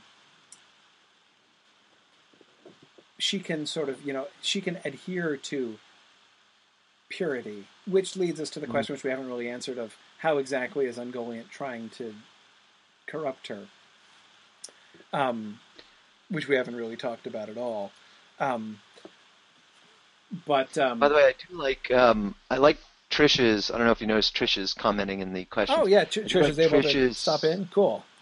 Yeah, I like her suggestion that this is uh, an important aspect of this is that each of the the Valar have have have roles and aspects. Yes. You know, like they they sort of have things that they do, and that a certain part of the and that their physical forms, their bodies and stuff, were chosen Yes. that they chose them, and so so you know like like uh, um, maybe Nessa really doesn't really doesn't have sort of the right kind of physique to fight Ungoliant because of sort of her her role in the, the sort of the larger you know in the in the sort of bigger picture is one that leads her to you know choose a different type of body or something like that.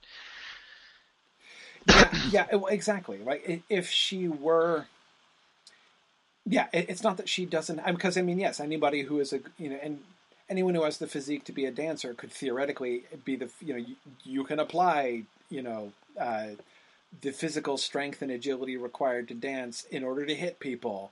Um, Mhm. That's true, but exactly you know Dave or you know as as as as Trish is saying uh, with her uh, with her comments here.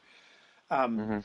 Had Nessa been interested in physical com- in, physical combat, had she been interested in being a ninja, well, she would have looked different, right? She would have she would have done it differently.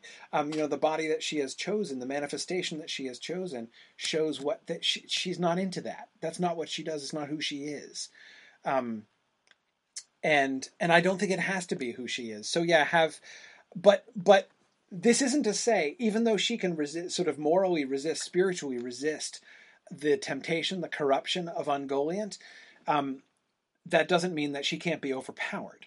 Ungoliant can still just overwhelm her physically, or rather, we represent that by a physical overwhelming. And that's where Tulkas can save her. I like Cheryl's comment about how uh, um, uh, Cheryl says her moral strength needs the physical strength of Tulkas to res- uh, to succeed in escaping. They're two parts of one whole.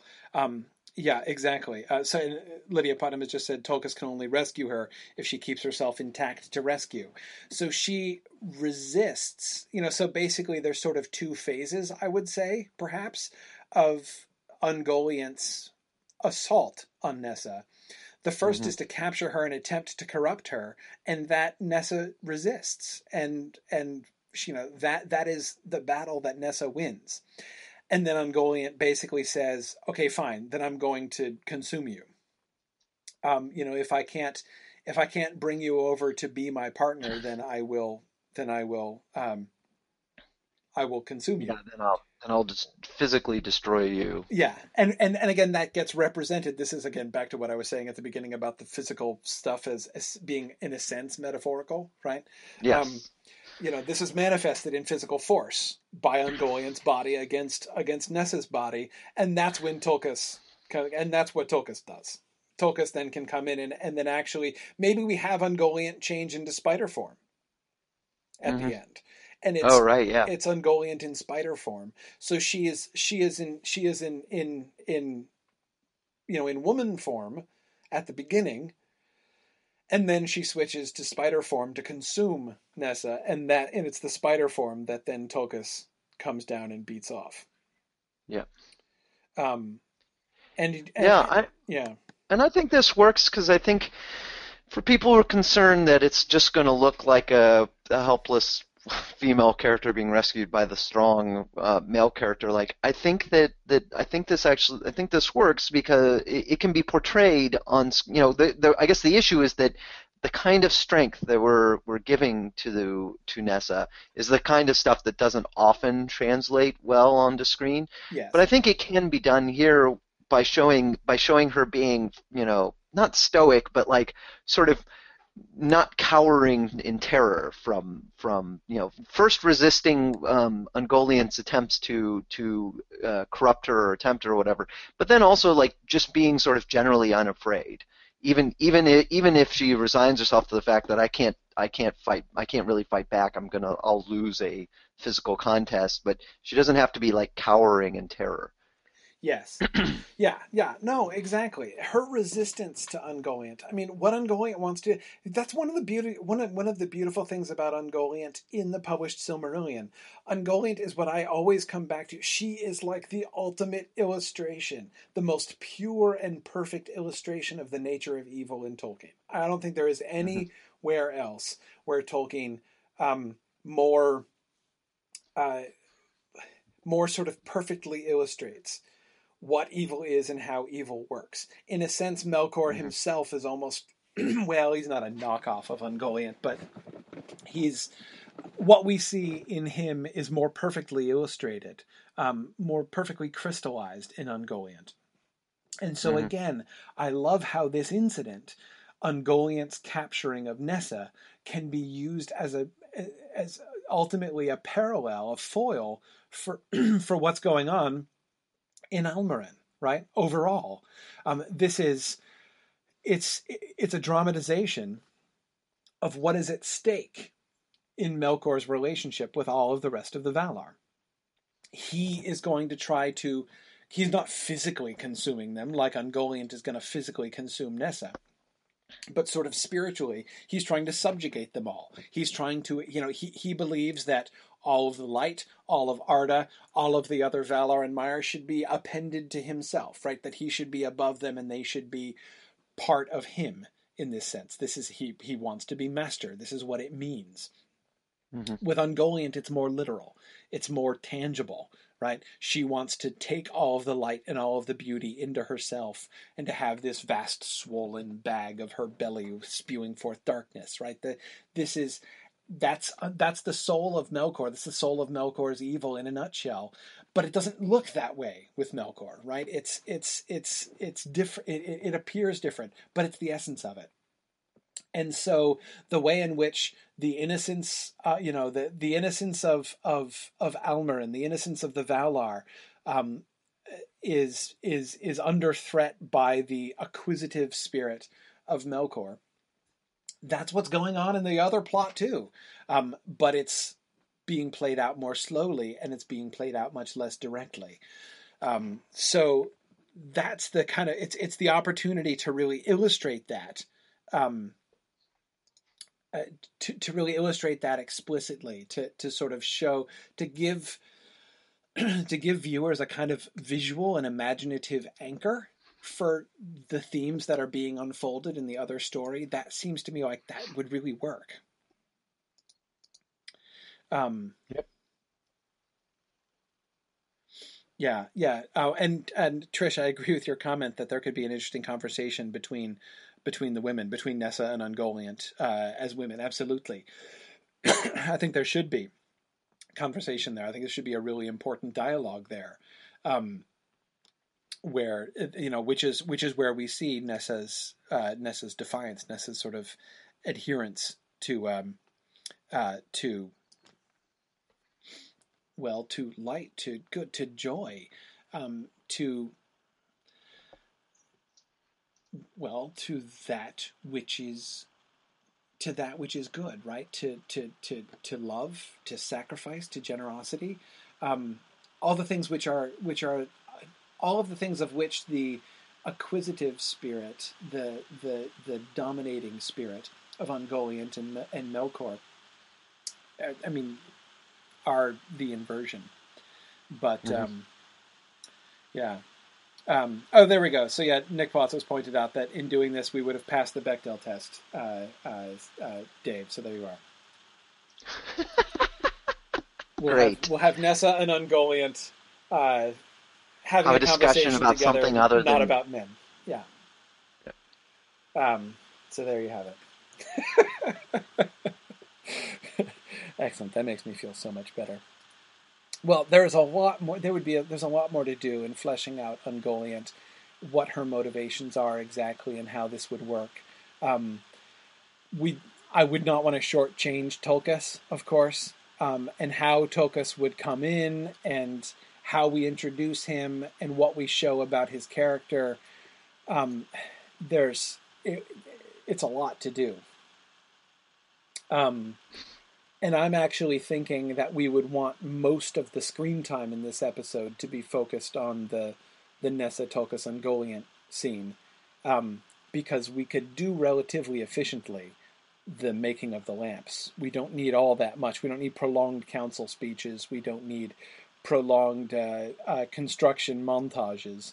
Um, we just need to, you know, to to sort of establish the idea I think I, I, think that could be done relatively efficiently, and we could save the bulk of our screen time for for Nessa and Tulkas. I think this is a, either a totally frame free episode or a very light frame. I don't think we spend much time with yeah. Estel and Elrond at all on this one. Yep. But, but well, there's obviously um, um, obviously I. Uh, you know, there's there's there's a lot more that can be resolved with this. There, there, I'm sure there will be a bunch of things we'll want to come back to next time. Um, and uh, you know, any of you who want to make sort of more detailed uh, responses to or refutations of any of the things that I have said, are very welcome to do so. Um, uh, you know, we'll come back and we'll talk about those things at the beginning next week uh, uh, in in next week's episode. Next week we shift to um, in episode six. We're gonna we're gonna do the destruction of the lamps in in episode six. So I should make sure to say the questions to be thinking about for next time. questions for next time. How does the crisis come? What leads to the destruction of the lamps? Um, who does the destruction of? Does Melkor himself destroy the lamps? Um, do we have somebody else destroying the lamp? Does he? Does he? Uh, um, is he seen to be destroying the lamps? Do we have do we have the other Valar witness Melkor himself casting down the lamps, or do we introduce any doubt about that? Um, you know, does he does he have them destroyed, um, and yet they're still you know people don't know the rest of the Valar aren't certain that it was done necessarily at his orders. We could do it that way. Um, what do you guys think about that? So is, does Melkor himself destroy the lamps? Is Melkor himself seen to be destroying the lamps? Um, and then, how complete is the breach between Melkor and the other Valar as a consequence? Um, in other words, what we really need to be focusing on in this next episode is where in Melkor's personal trajectory um, we're going to be in this scene. What exactly are we wanting to accomplish, both in his personal trajectory and in his relationship with the rest of the Valar? Mm-hmm.